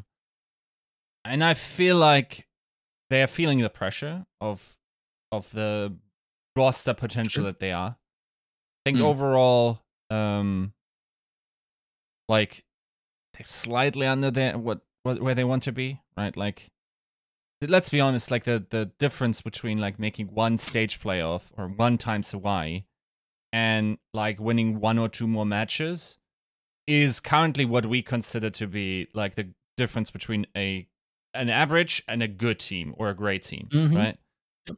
So they're not that far away from that, right? Like, but no, at the same not- not time, in terms of the standings. yeah, it's also like you could argue that the meta wasn't really favorable for them uh over the season. Like you don't have that many like decay uh like pop off um metas Agreed. currently. And they, what they meta do you need? What what meta they're looking for?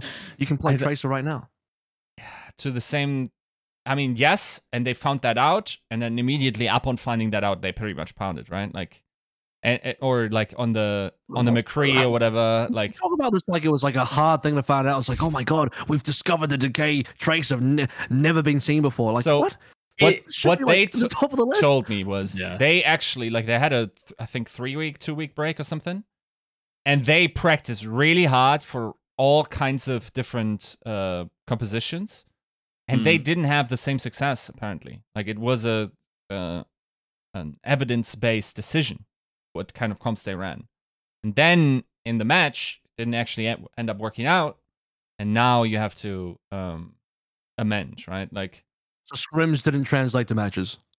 Yes, very much. Very like they are scrim Right. warriors. Apparently, is what what I could take Alright. from from what the team is. Saying. Interesting. Yeah. So, I mean that that might have different uh causes.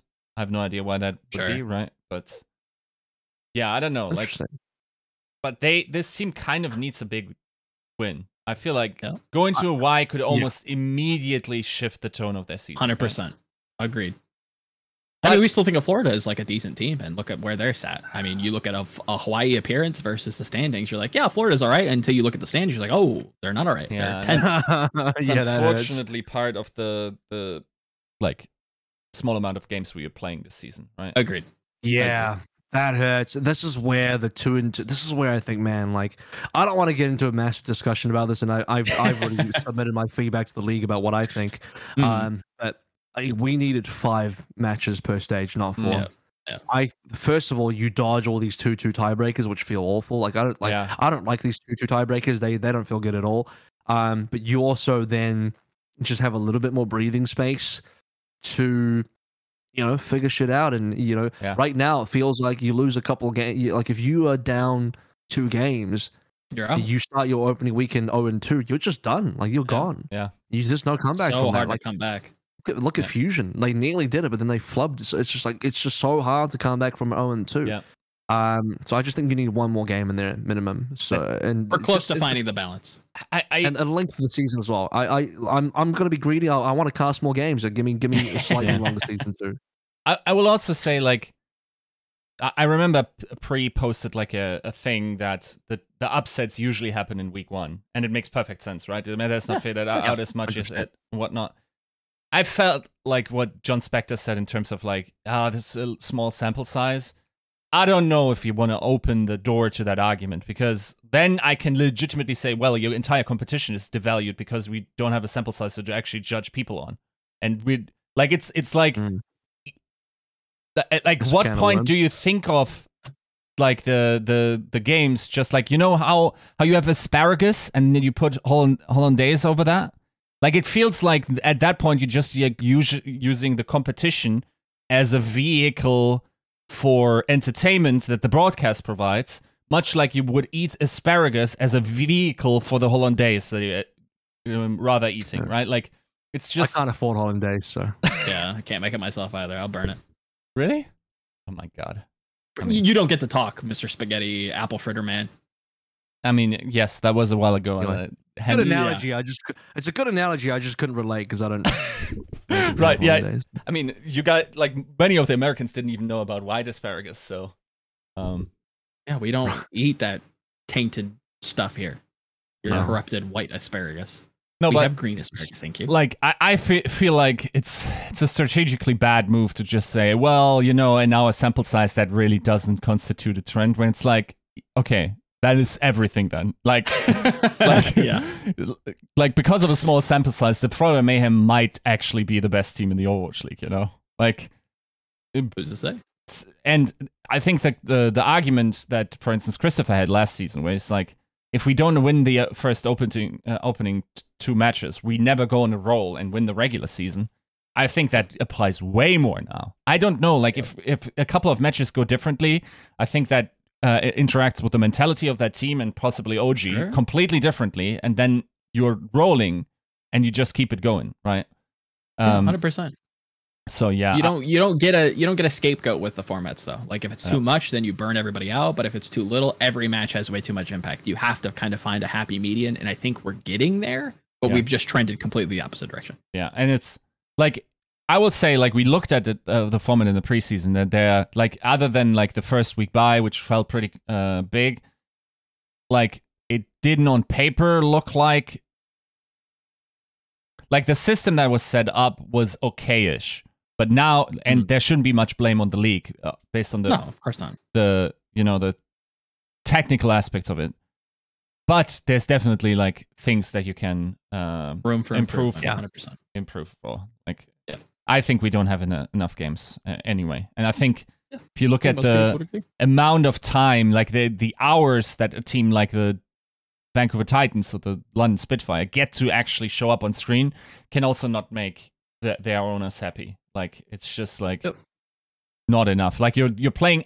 It's under an hour, uh, uh, under a day of uh play that you will have once the season concludes.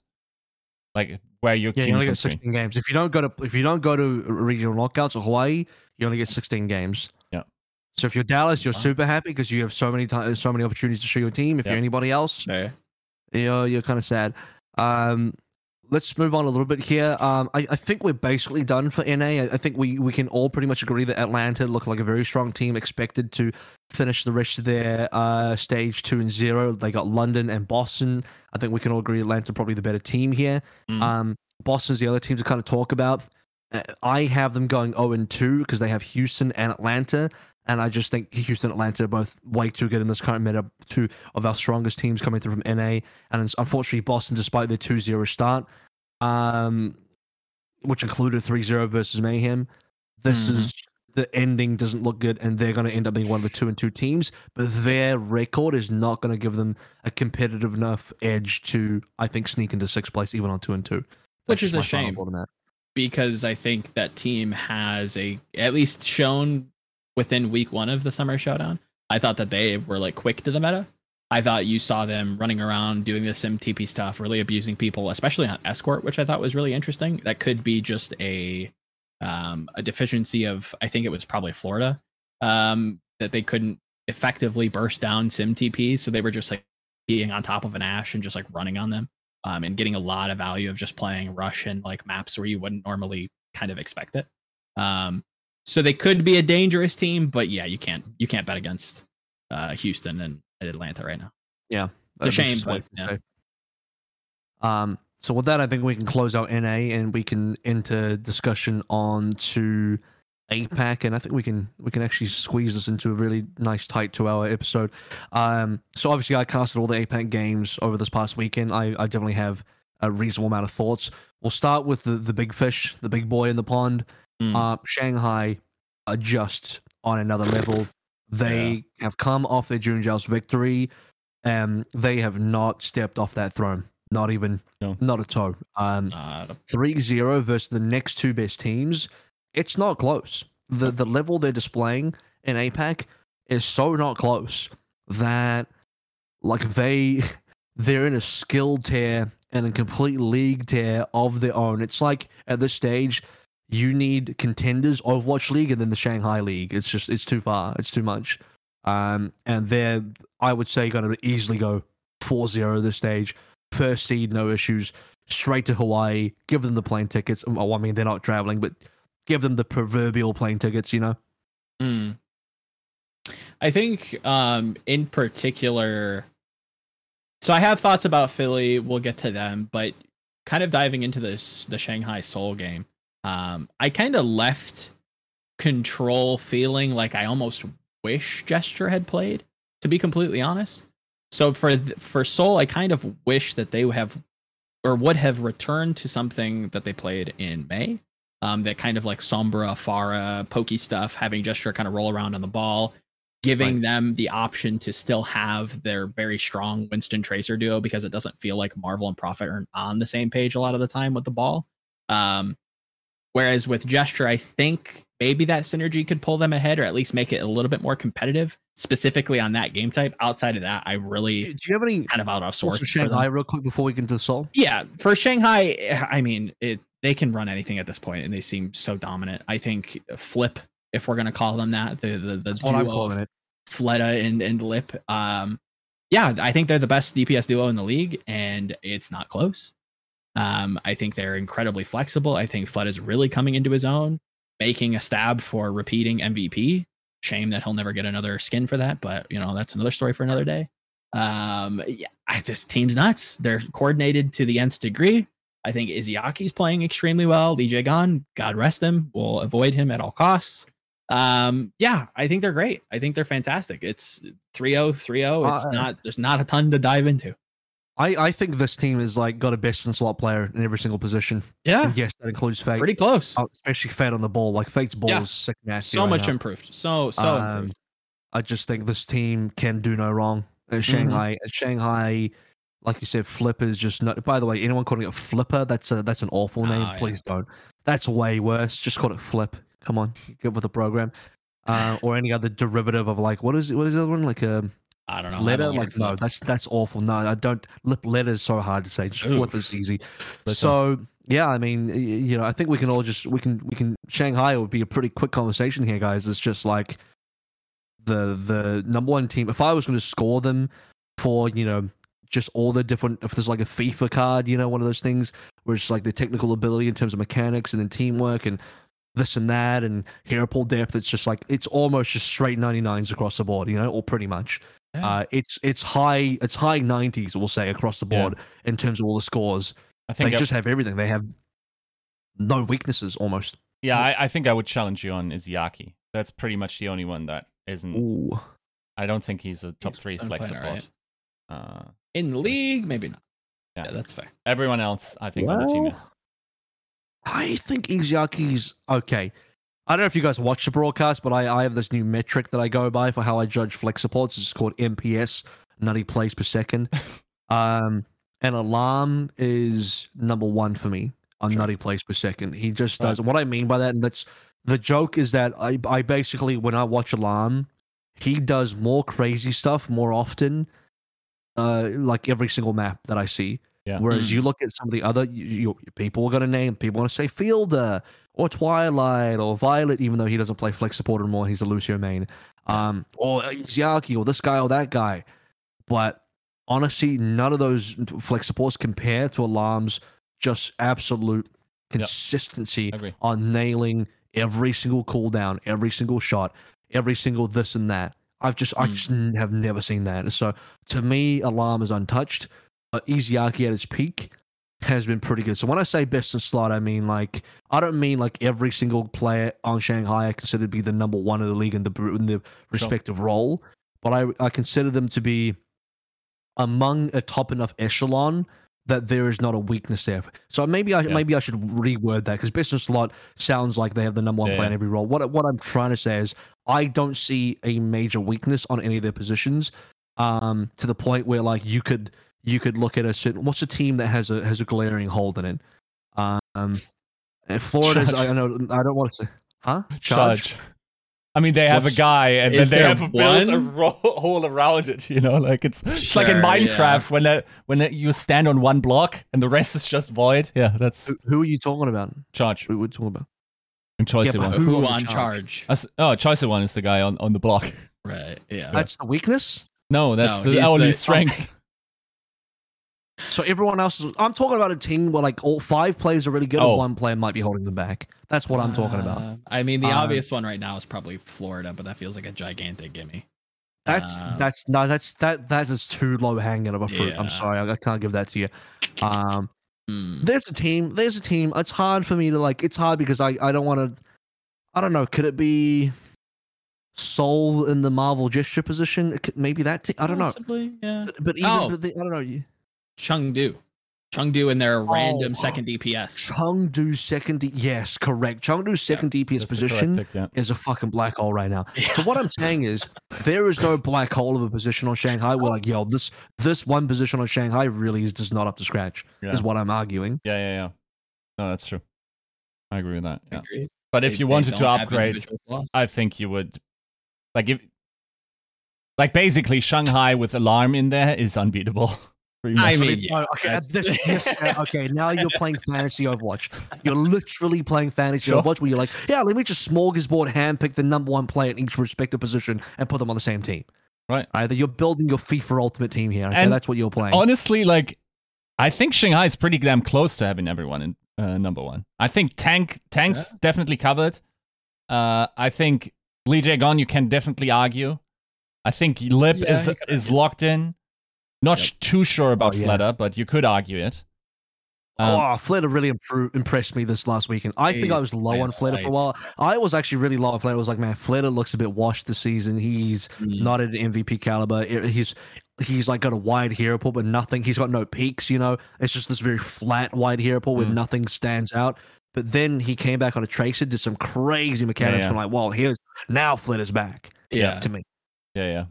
He didn't look like you. You would think like he would look worse against Profit. Actually, no. Like he actually Oh, was. I actually, think that's probably more for Seoul just kind of being out of sorts with what they want to run. But Let's get into Seoul because yeah. I think we're all agreed on Shanghai. So let's get into Seoul. You- Joe, Mhm. you you were talking about Seoul before I interrupted you, so you might as well finish. Yeah, I I do wonder if we'll start to see more gesture integration specifically on control. I think it's a little harder on non-control maps just because you really can't argue like some of these maybe you could try to like mimic what Shanghai is doing on like 2CP with like the the Fleta overhanging, you know, point A, trying to like poke them as they come in, not giving them a, a, a bunch of dive targets because it feels like the, the the standard meta in APAC right now. And Avril, you can correct me if I'm wrong. Um, feels more dive centric. It feels more ball centric. You know, Sombra Tracer ball Um, really strong. Only because Shanghai is winning so hard. Okay. Otherwise, Seoul and Philly were playing a lot of brawl. But now that they've been gapped by Shanghai, and to be fair, everybody it would have been gapped by Shanghai. It's it feels dive centric because that seems to be what the winning team is playing. Okay. That makes sense. So yeah, Yeah, hundred percent. it's, it's a bit of Um, bias towards it because that's what Shanghai doing. So it feels like whatever Shanghai do is the meta. Agreed, and that's and that was another point that I had for Shanghai. Looking at Hawaii, it feels like they're already a lock, so it kind of feels okay to talk about them like this.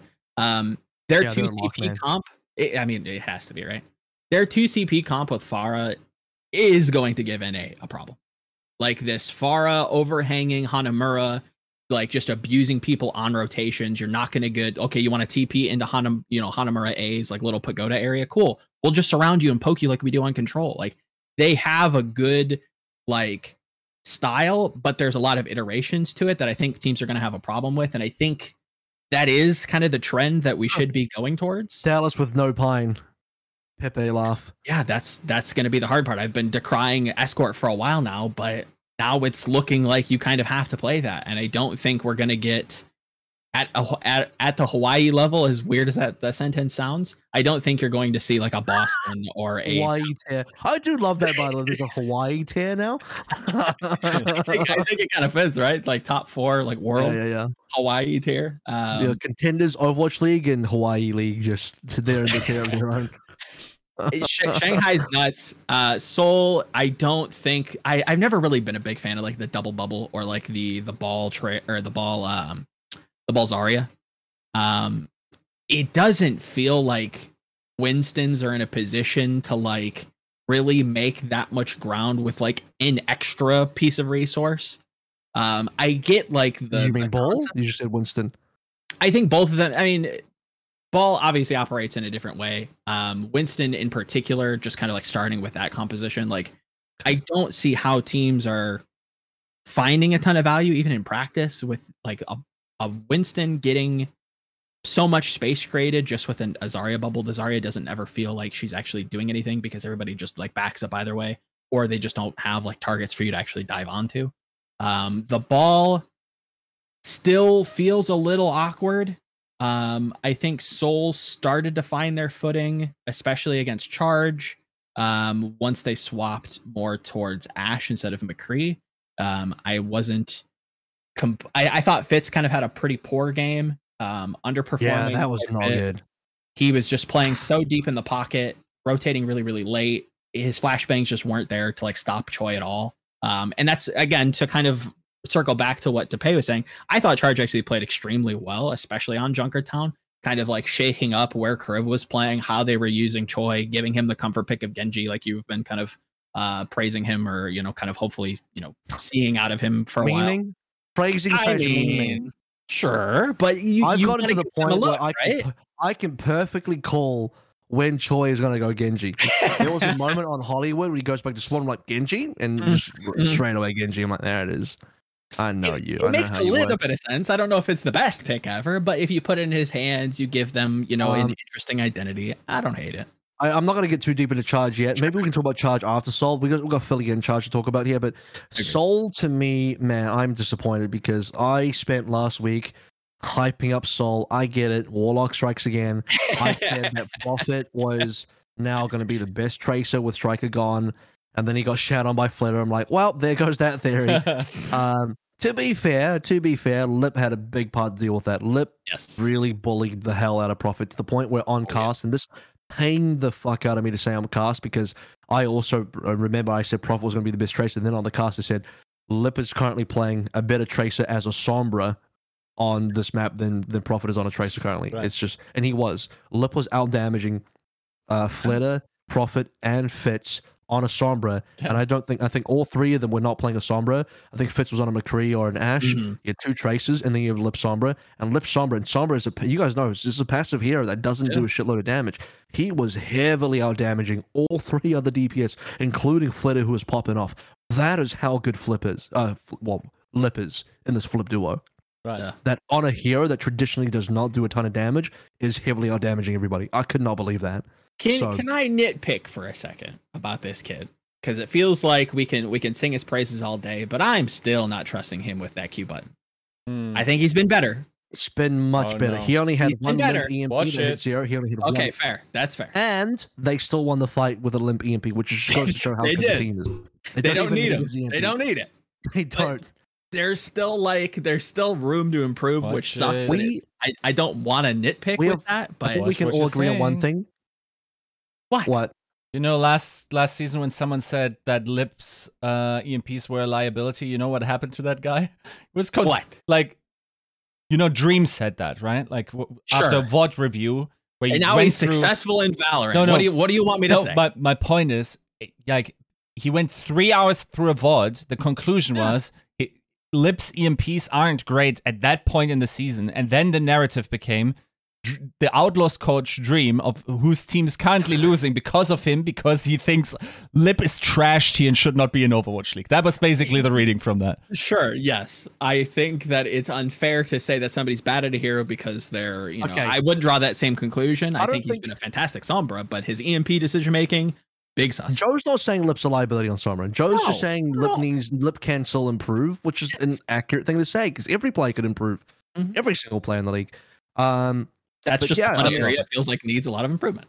I I just want to say I think we can all agree that though Lip has the best neutral Sombra in the league. Oh, without How a do you guys? Because the the only other contender is Doha, but I I think Lip outstrips Doha right now. I've been just even looking at stats, just Like it's the, crazy. the seamless transition from him playing more utility based to just like actually farming, like you guys showed Yeah, on he farms. broadcast, putting up numbers that are like, how?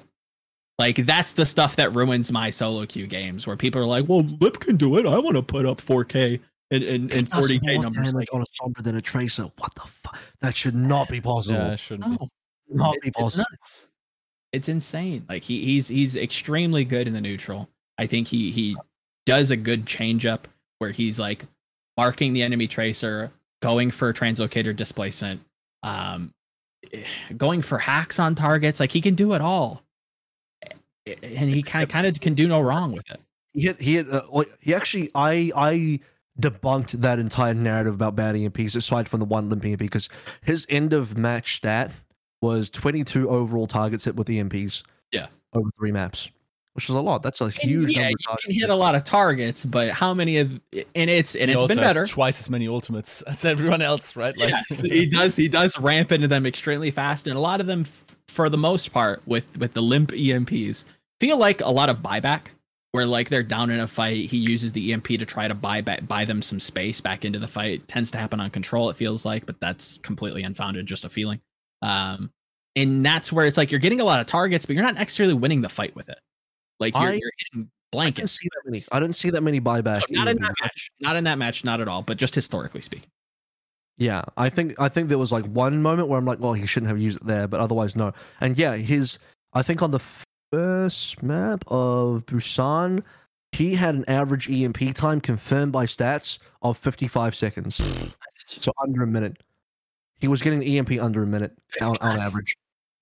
It's ridiculous, right? So yeah. he gets twice as many EMPs. He was lapping EQO in Philadelphia's game, and I mean, fans- EQO is your best Sombra in Philadelphia, you're in trouble because Lip was literally lapping him on EMPs. It was not funny. It's He just it, was getting kicked extremely fast, but that regardless of the point, like you you can't So- you can't and this, this this entire tangent came up because we, we were talking about Lip just diffing Seoul, but Seoul, I think for me, it's a, end where I started. Uh, disappointed with where Profit and Fits were, and Fits was my, in our midseason, was my um, most improved player, and now I feel like in this Shanghai game and even in the Guangzhou game, like he's just slid back down. His It's no good deed just goes a week, unpunished. just a week. That's unfortunately Huh? no good No deed good goes goes goes unpunished. Like you praise him one week and then And You I, can have I, a bad week.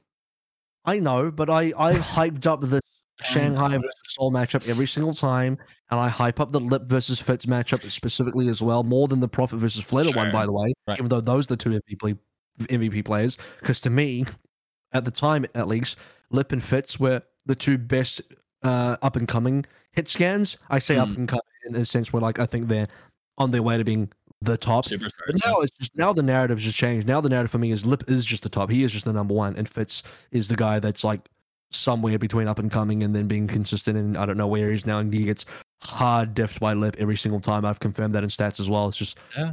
yeah, he just he can't compete. Fits is for how good Fits has been. Lip is on another level this year. Um, and the Lip is, I'll be honest, dude. Unfortunately, does MVP come down to a popularity vote? I think I think Fearless will get the end of season MVP just down to popularity, but I think Lip really deserves a, a, a good Yeah, look. continues, yeah. I don't think I think Lip just won't win because it ends up being a popularity contest. Yeah. Um, but Fearless, yeah.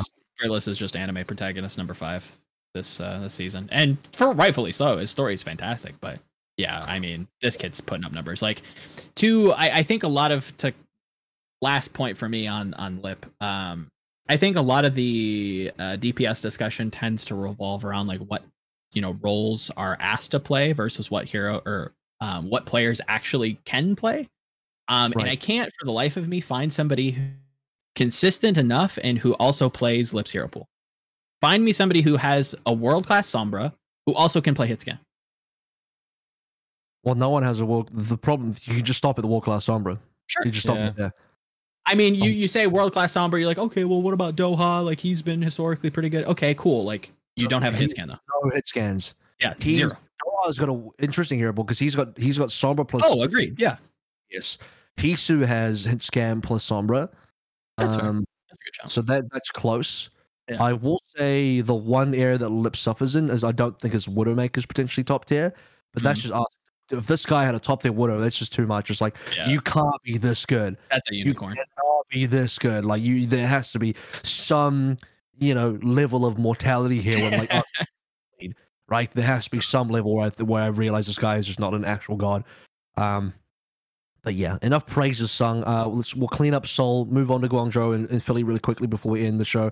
Um, so I I think it was even casting that Seoul versus Guangzhou Charge game as we start hitting, you know, maybe transitioning the conversation to Guangzhou just a little bit. Guangzhou, where, and I said this multiple times in broadcast, mega slow team, super passive. Mm-hmm. Um, and Seoul were not able to capitalize in the first two maps. It took Seoul a long time to kind of wake up and Profit, especially, it, took until that third map for him to really get stuff done on the on the Tracer. Um, Seoul just had a, a awkward, awful weekend. And I, I honestly, I, maybe I think they should bring Gesture back a little bit. So I agree. They they maybe need to look at Gesture on Winston and Ball again, and maybe have Marvel as their Rein play. I don't know what the solution is. But it's such completely, a completely benching gesture, I think, is a response to them finding success with that decision versus Chengdu and Hangzhou Spark, especially versus Hangzhou Spark, where they got that nice three and zero. And that three and zero is, by the way, what baited everyone to believe that Seoul were going to be a good team again mm. because they're like, oh my god, they beat Hangzhou Spark. Hangzhou are like a 4-0 team from June Joust. That means Seoul's a top tier team. And while I still think Seoul are like top three in APAC, they they baited everyone to believing they were going to be so good, and they got humiliated by Shanghai, and then nearly humiliated by Guangzhou Charge in 3-0 as well. Yep. Yeah. I think, yeah, I would agree 100% with Charge being extremely slow. And I think they started off that way. You look at their control, I think I counted here. Let me actually pull up my notes. I think it's like literally the first three jumps that Rio has on City Center is like jumping to try to pressure out a flanker near the uh, the lift, and then jumping for cover towards mid, and then jumping in to actually engage. Like that's a good like minute and a half gone. Yeah, but then he will kill Anima and creative. Yeah, yeah, one hundred percent. Like it's just getting to that point, and then Seoul just never answers. They're just like, "Cool, we'll just catch it, I guess," and then they just fail. Which is also where they started to fail in the last three minutes. How they got reverse swept is Seoul were no longer just instantly feeding their supports to Rio. Mm-hmm. That changed. So the one massive win condition Guangzhou Charge had just that was out now. They don't have that. I heard some. I was it like might have been comms? I think it was comms check, and Guangzhou Charge on the comms check was saying stuff like, "Guys, we just need to focus on a plan and commit to it." And I'm like, that just tells me everything about what's going on this team. Now I know why they're so slow. Is there is there like a comms issue where they're not like able to formulate plans correctly? They don't have do they not have a centralized calling structure where people are making plans? It's like the opposite of Shanghai Dragons. Shanghai Dragons are fast. When you look at Shanghai Dragons play the game, every single movement, every single decision leads to an outcome that progresses the objective in some way. And when I say progress the objective, I don't mean they're pushing the payload. I mean like their goals position where they can get mm-hmm. towards capturing the payload or towards capturing point. They're moving towards a position that gets them the, the objective. Whereas Guangzhou Charge, I find more often than not, they're literally doing fuck all. Yeah. And I think that stems from the coaching lack. Um, I think the calling structure is probably getting figured out. I th- I'll give them credit um, in this Seoul game where they're still kind of running just like very direct compositions. It's like, okay, we're going to play Lucio Moyer Moira Reaper. We know exactly what we want to do. All we have to do is do it still kind of playing a little slow. They pick up the pace, right? They call like because that that's a very active, fast comp for yeah, very slow for a slow team. Hilarious. You, I think, I think that's intelligent for this team in particular. Let's be very clear. Um, for a team that is struggling with like trying to be a pit crew, right? You can't be Shanghai right now. Like you cannot have all these fast moving parts, you know, have all these these weird tempo looks, have all these weird compositions. You need a direct comp that is going to get you in and get you out and and have very fast fights if that's the way you want to play, right? You need like a very colored composition. You either are going to play really slow and play very like blue. Shout out to all the MTG nerds, right? Or you're going to play red deck wins and you're going in, in, in, right? You're just, you know, dropping monsters and white weaning your way to victory, right? They're, they're at least playing into that, right? They're at least playing the Lucio Moira. They're running in. They're playing the Genji. They're running in. And he looks great on a Choi, that is. Um, they're finding some footing there, and it sucks that we didn't get to see that kind of progress into a, a you know eventual maybe game five come next season, hopefully. Um, but I think they're starting to find the right way. But well, let's see what happens with the hero pools before we give them like all the credit in the world. I want to get Yiska's take on this uh, right after this as well, but I Yeah. I find that Charge devolve into a ChoiSehwan go carry team very Yes. quickly. Like they they they once they run out of, of ideas, and that happens very quickly, by the way. It Mm. just becomes well. I guess we play Genji and we play for the Nano Blade. You know how Seoul end up countering that is just like uh, we know they're playing for the Nano Blade. We're gonna start, you know, alt- alting more. Philadelphia did a beautiful job of this, by the way. Mhm. I think Philadelphia did overcommit some alts sometimes, but they knew how threatening the Nano Blade was. But they were willing to smash in a lot Yeah. of resources just to counter the Nano Blade because they knew even if we overcommit to countering the Nano Blade, That's their only win condition. nothing else. Nope. All you have to do, even if it's expensive for us to counter the Nanoblade, as long as we counter the Nanoblade, there's literally no other win condition for charge. They can't And play the neutral. Yep. You have an 80% win rate in the neutral, and then you shut down their one win condition. That's a game one. Yeah. Yeah, I don't know if there's any any quick recourse for, or like way to turn it around for this team because oh. They have a good team. They just need like a restructure and a coach. yeah, I mean a I've season felt to try again. I felt for a long time that the backline ha- is holding this team hostage for most part. Yeah, Mondu is God bless him, Jesus. Um, I You also need think. interview. Sorry. You need an interview song where he did, he speaks a bit of English as well. I think. Oh, okay. um i feel like it's really hard to also find like they almost because they're captainless and to to the same degree spark is as well i think that's Mm. just like the theme of their se- season that the Yeah. um that these teams just don't have a coherent direction and that both both manifests in like who's coaching these teams Mhm. and in the they strategy Cooks.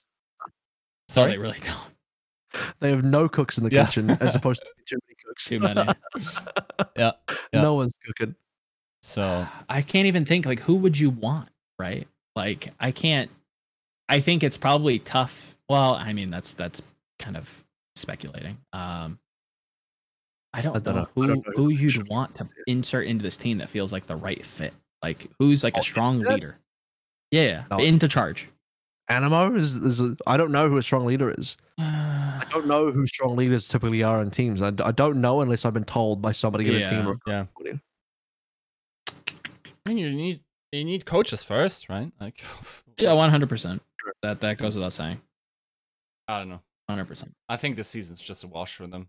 You know, like Yeah, Yeah. it's so much ground to cover. I don't think they changed the roster this season. I think it's too late. It's too late to pick up people and drop people now. Uh, I think Mike Ellie spends probably the rest of the season on the bench, or unless they're feeling very kind and to give them some games if they know it's just over anyway. Yeah. Um, I'm a little bit sad about Jihun on the bench, and maybe I overrate Jihun, but I think Ball could be good for this team. I think Shanghai have proven that Ball is very effective, and you have a ball specialist in a team that you just don't run. Yeah. That's fine. Like Yeah. co- copy Shanghai, like fuck's sake. Like I'm not saying like that's uh, that's not the answer, but it's it's a sol- it's a possible solution. Mhm. Um, and by the way, and I don't want to get too deep back into Shanghai, but Shanghai to me are like the better Chengdu right now because they're running a Chengdu style where they can be very active around the map, play very fast heroes, have a really good ball player, and do ball based maneuvers and executions that really give your DPS the time to shine and the position to shine, which is how Leave gets a lot of value as well Mm. playing off of Gaga. Um, the difference is like every single player individually on Shanghai, except for maybe versus Leave, is like just better than the players on Chengdu. And to be honest with you, Fleta Lip is probably. I would argue that Leave and, and Fleta are on a very similar level right now, but you know, everybody else on Shanghai just outclasses Chengdu, sadly for Chengdu. Yep. So maybe yep. maybe Fate doesn't completely outclass Gaga uh, on the ball. I still think I will still hold that Gaga traditionally has had the best ball I've ever seen. But right now, Fate's peaking hard on the ball. Basically, my point is, is exploring some of these other teams as well. Like that's part of why I think Shanghai's doing well, so well because they've mastered mm. The Chengdu style to the point where it's not just this main ball comp. It's just like holy crap, it's working exceptionally well. Mm. Um, and that got proven to me pretty hard in the Philadelphia game where Lijiang Tower was a close affair from Philadelphia. There was that like one to two minute, one minute and a half fight that went on forever. Mm. Um, when we started to get into the Jungle Towns and especially on Volskaya, man, Shanghai diffed uh, Philadelphia really hard on multiple positions. And Philadelphia, to me, right now, I think their weakness is potentially their DPS line because I said this on broadcast, but I don't think they have an elite tier tracer on their team. Uh, I don't think they have a elite uh, Sombra either. Um, I think Philadelphia's strength has been in playing brawl compositions, um, having Carpe on the McCrees and the Ashes. Uh, I think they, and we'll see what Shockwave does because Shockwave, by the way, is eligible now because he's out of quarantine. But Agreed. still, Shockwave, EQ, and Rascal to me are three players that have way too similar hero pools. I think that Shockwave's kind of a bait at this point. I think that their I think their best bet moving forward is to probably lean extremely heavily into this brawl stuff, allow Rascal to kind of like find comfort with the Mei. They look very good on the brawl. I think you can put away both Chengdu and New York doing that, and then you go into hopefully Hawaii. Granted, you have to make it through planes as well, but I think if, if you're that stylized, I think you can kind of like upset or not upset, but beat a lot of these teams to make it.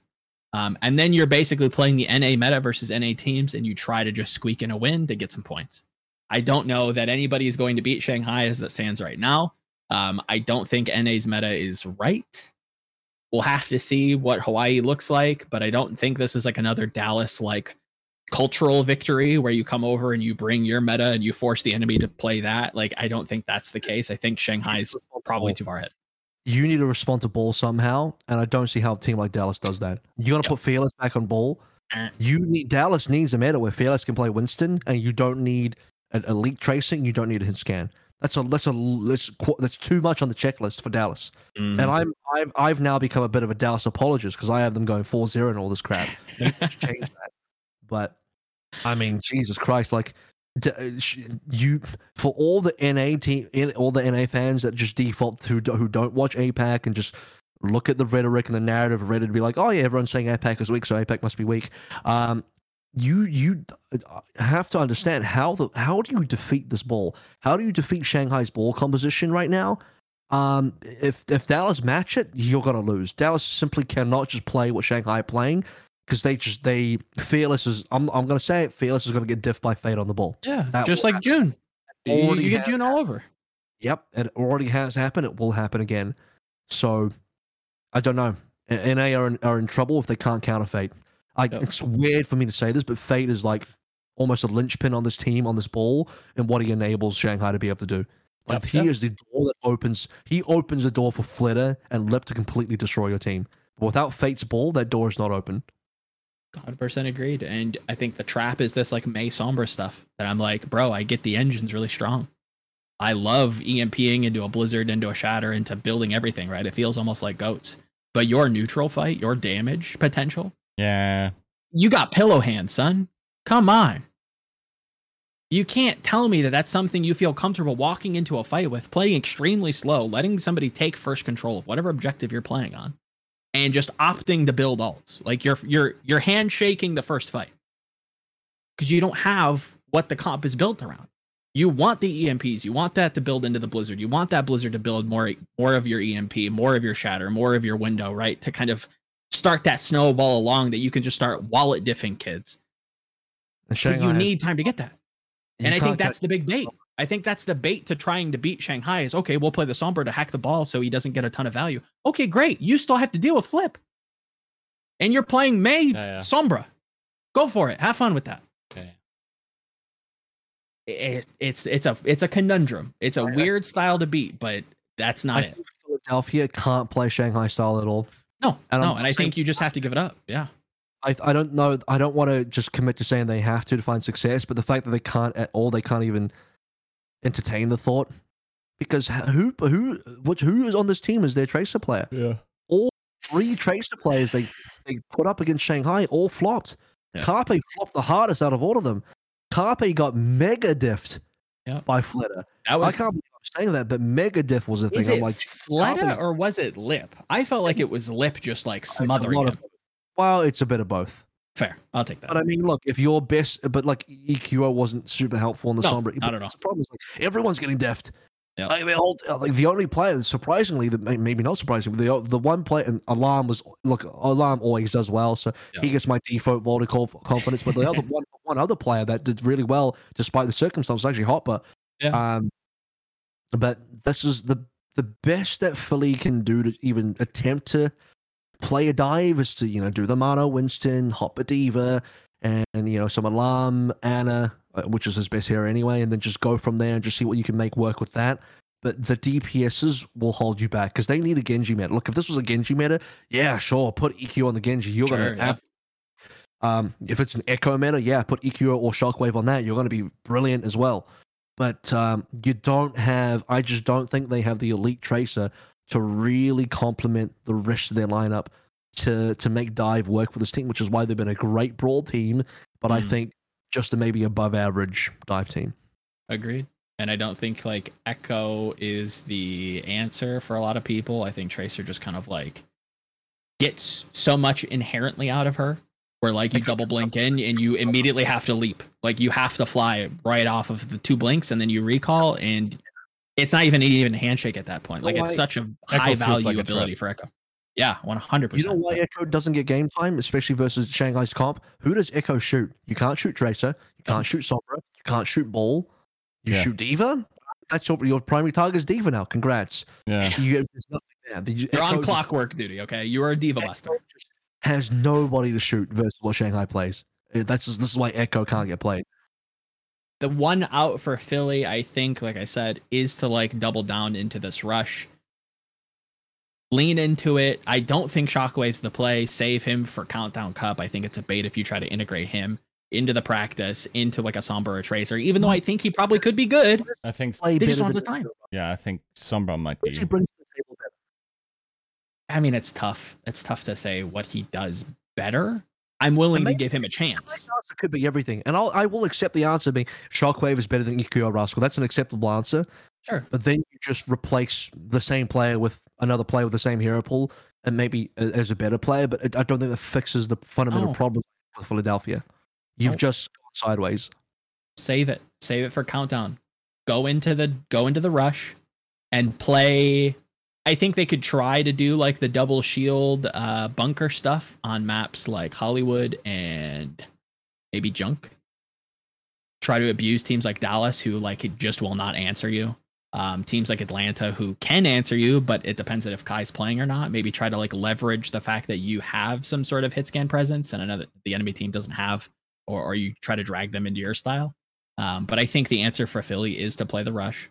Um, go to NA, play NA style, try to beat them at it. I think it's going to be a little difficult, but I think they're a coordinated enough team with the right pieces. Um, I think you give Rascal as Mei. I think he's fantastic. I got obviously alarms playing lights out. Um, Astro looks great. Um, yeah, I think that's the out for them. They have to lean into rush. I don't think the dives are going to work. We're going to end APAC into the, the podcast in a short while, but who joined Shanghai and Hawaii out of the rest of APAC? I think it's I think it's Philly. I think they they they feel clear to me unless like Spark shows me something good. Um yeah. I, I think I think it's Philly. I don't Not trust Seoul. Hmm. I do not trust them. Nope. Not one bit. I think that if they were to answer Philly, if they were to answer Philly's rush, I'm not confident. I I don't know. That's tough. I think it's whoever fusion, fusion or uh, Seoul who gets to dodge Shanghai, right? No, they both do. agreed. Well, they I- both do. The fourth team is going to be Hangzhou or Chengdu. I'm And nearly that's certain. who and that's who plays Shanghai, right? It's one four and then two three. One of, one of Hangzhou or Chengdu will play Shanghai. So both Seoul. So basically, my question is Seoul or, Or Philadelphia because they will play each other. I trust Philly. I So do not that trust matchup, Philly. who wins? I guarantee you they play each other. Mm-hmm. I'd put money on it. Mm. Same. So I don't know who I trust actually because I've Really? seen I've seen Seoul's highs. And I think Agreed. Seoul, Seoul at their peak profits is is a better DPS duo than the four DPS that shot uh, that you have. For one, Mm. um, I think the tank line is by far stronger on, on Philly. Given that, Yeah. flex support's better as well. I think the okay. Let's just be clear: the tank line and the support line of Philly are better. But I think profits at their peak is better than the four DPS on Philly. That's really all I got going for Seoul. Yeah. but, But if you drag them into a meta or like a meta pocket for this match in particular, where you limit their individual capability, right? You put them on like a Mei, you put them on like a Symmetra, where like you can't necessarily shine Soul that is, right? If you drag profits into something that isn't individually impactful, Jesus Christ, it's tough, right? oh, that's an auto. That's going to be a Philadelphia win. And I And think that's Seoul- where at least Seoul- some of the maps go. Seoul did find um, some decent progress on Brawl early on. Agreed. Yep. I think they're going to get baited into playing Brawl versus Philly, which is exactly what Philly want. Mm-hmm.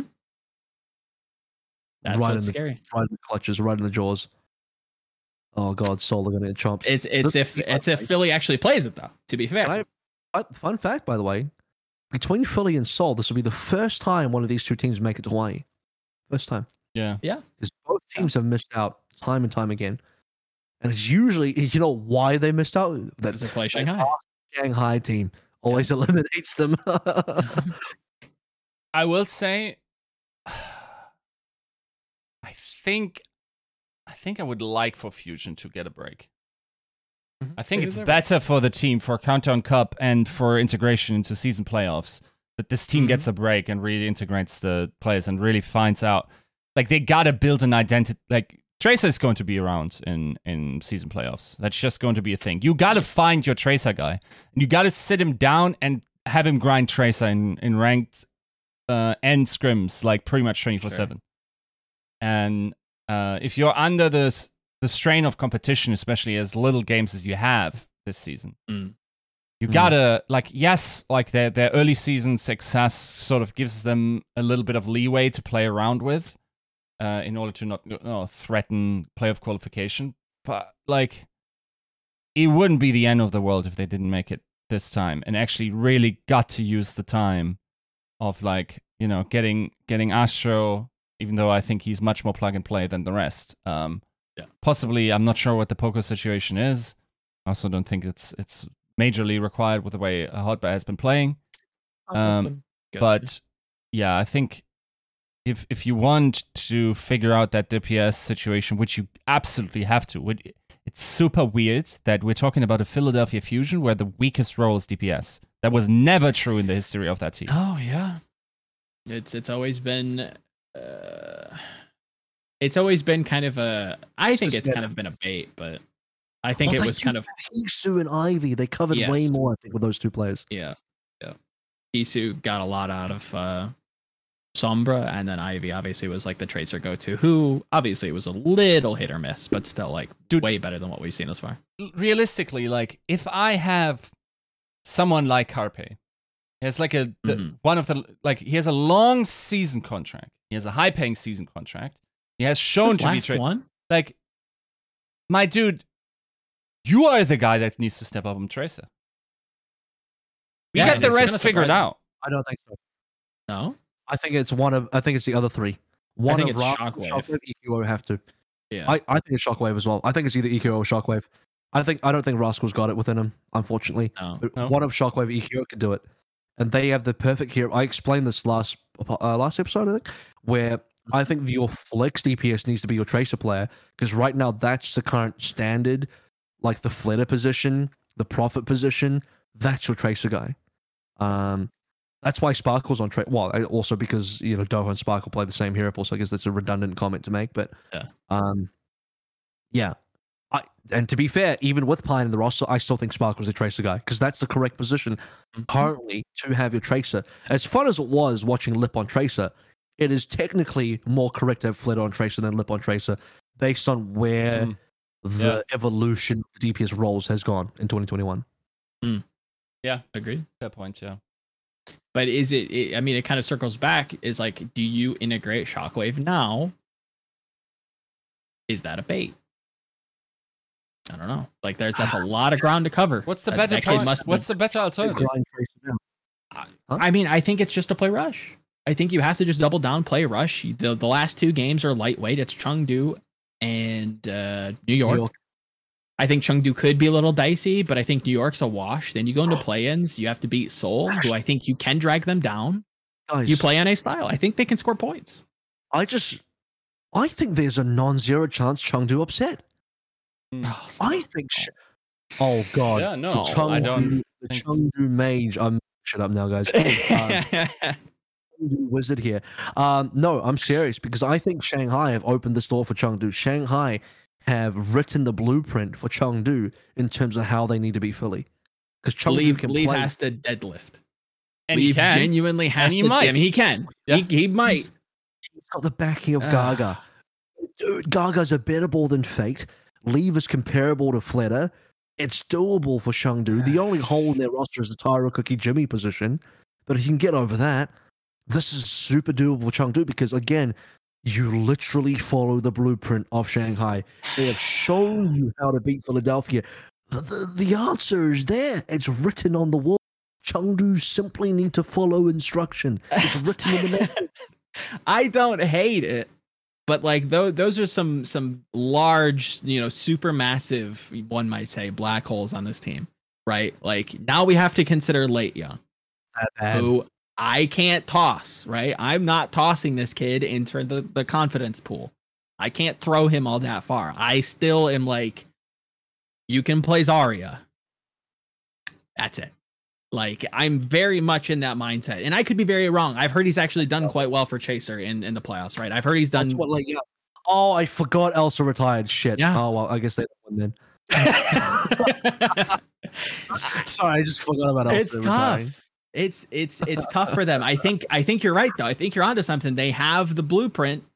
If they can execute on it, and Leave can deadlift, uh, Taro Cookie doesn't completely look, you know, abysmal or or non-existent, and LateYoung just is fine. Yeah, It's I be- I, I don't hate it. No, no, no. You guys forgot about Jimmu. Jimmu is their Sombra player, believe it or not. That's true, and we don't like that. No, he's Sombra's been fine. I think Jimmu's. I I prefer Oh. Jimmu Sombra than his other heroes, except for when he Really? fires this. Yes, because dude, this is about damage control. Would you rather have Jimmu come out on a Torb? Come on, okay, maybe not the tar. Maybe the. Sombra, Torb, Pharah. What do you want him to play here out of those three? Be real. Let's let's be real. I think Um, there's room for him on 2CP on Pharah. But yeah, outside of that, it's tough. And ah, I don't I do be- not trust him on Sombra though. It's got to be leave Tracer, Jimmu Sombra. I think that's the go to. I think that's what they have to do, but I don't like it. I don't like it. I don't like the other alternatives either, to be fair, but I guess that's what you have to do. Uh, but it's, it doesn't matter. I forgot else is retired, so they lose anyway. Doesn't matter. Um, if I think I think you're onto something though. I don't hate it. I, I was onto hate that. something until I realized Elsa wasn't going to be here. And I was like, oh, well, that's, that's a bit rough. Uh, Yeah, ideally, tough. ideally, Elsa doesn't retire until the end of the stage, and he plays all the way through, and then And just then they retires. have a, yeah, they have a good shot. and they have a good shot. Yeah. Um, by the way, do you know what the heavy? This is meme territory. The heaviest boom that can happen for Philadelphia and Seoul is if Shanghai throw their match versus Valiant like I expect them to. They go three one, and then they get matched up versus either Seoul or Philadelphia in the knockouts, and one of those two teams will once again fail to make it to Hawaii. Nice. See, you guys were almost right with Soul Charge. I'm kind of scared that this might happen. Shanghai I am strategic, Terrified that this happens. They're not. Oh god. I think you'd rather, at this point, you'd rather miss Hawaii tha- uh, or have lower chance of making Hawaii than lose the first match against the Valiant. I don't know if you, if you even can take that. Like, might never recover. I told you, you can recover that instantly just by winning Summer Showdown. Is there a shot that the spark do something? Where like Shanghai comes out, Moon Moon is is on full force, and he's playing all kinds of goofy stuff. Like, is who are you still on this team? Sure. Throw him in there. I don't like. Do you think this is the game they play the wacky stuff and not the one versus Valiant? Could be both. Could be both. I don't know. It's No, no, no. Shanghai only strategically throw to one of these two teams, and it has to be Valiant strategically. And I've explained why. I'm not going to get into No, detail I again. know. I know. Told you why. That's Um, tough. Uh, no, I don't think Hun- Shanghai. I don't think. There's no way. What is Shy playing now? He's lost his echo.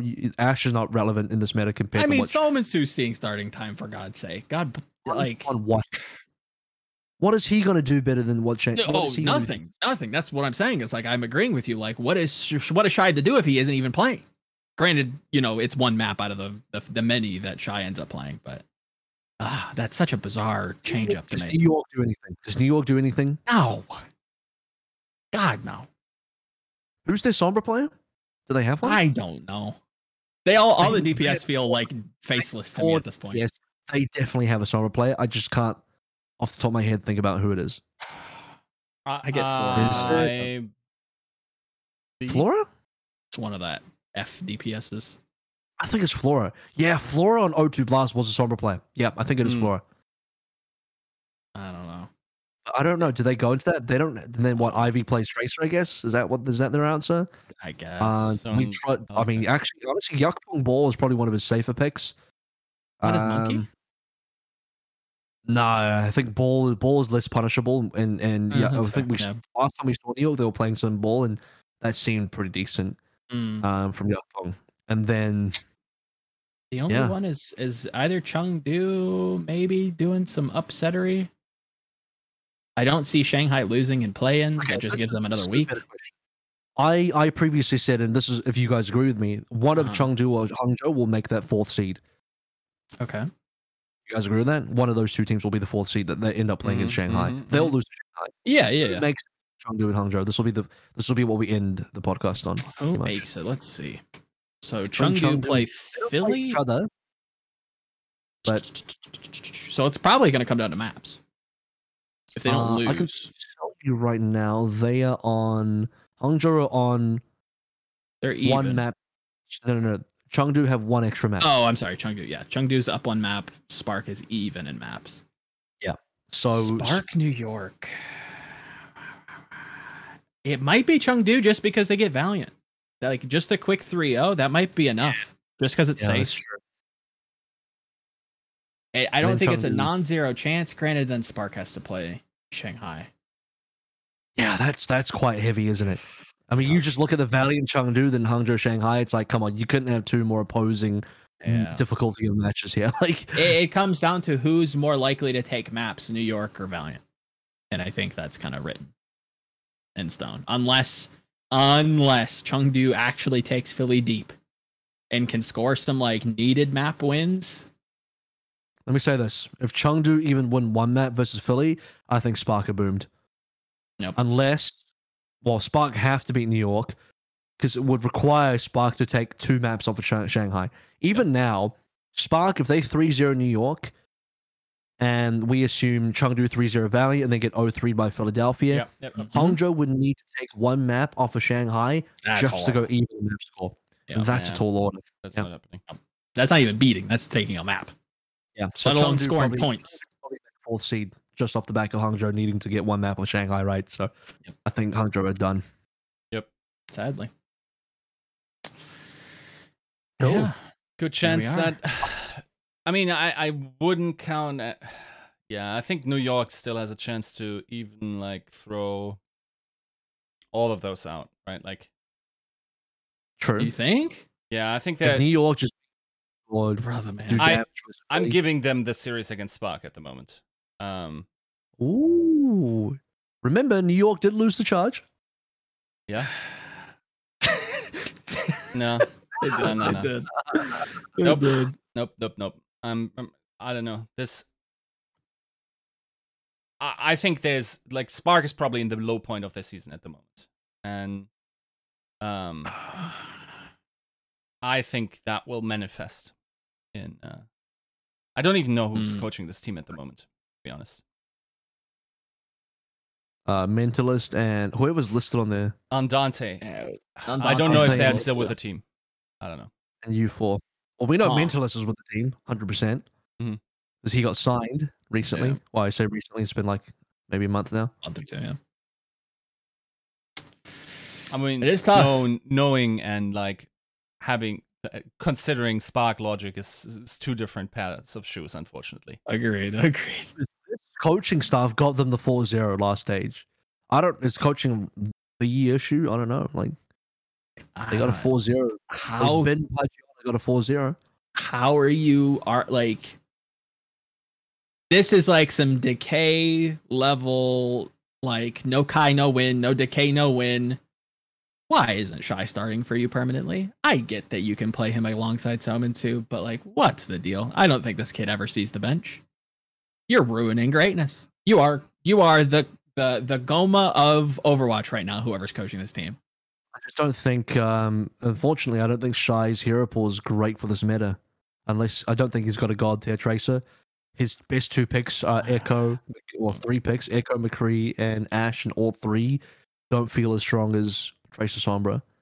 And maybe I'm being liked baited. Maybe I'm hard baited by Shanghai because Shanghai made Tracer Sombra look so god tier, yeah and I'm being hard baited by that. And actually, Ash, McCree, Echo are still pretty decent, just not versus Shanghai. Yeah, I think that might be likely that Shanghai is just diffing people with our own style, and it's just even hard to keep up. Um, it seems like that's the case just because of what everybody else has run thus far, like Seoul running a little bit of brawl, running some of like the bunker stuff on on junk especially versus the charge, like running the McCree, running the Ash. Um, I think Volsky as well, running a lot of uh, you know mid to long range hit scan.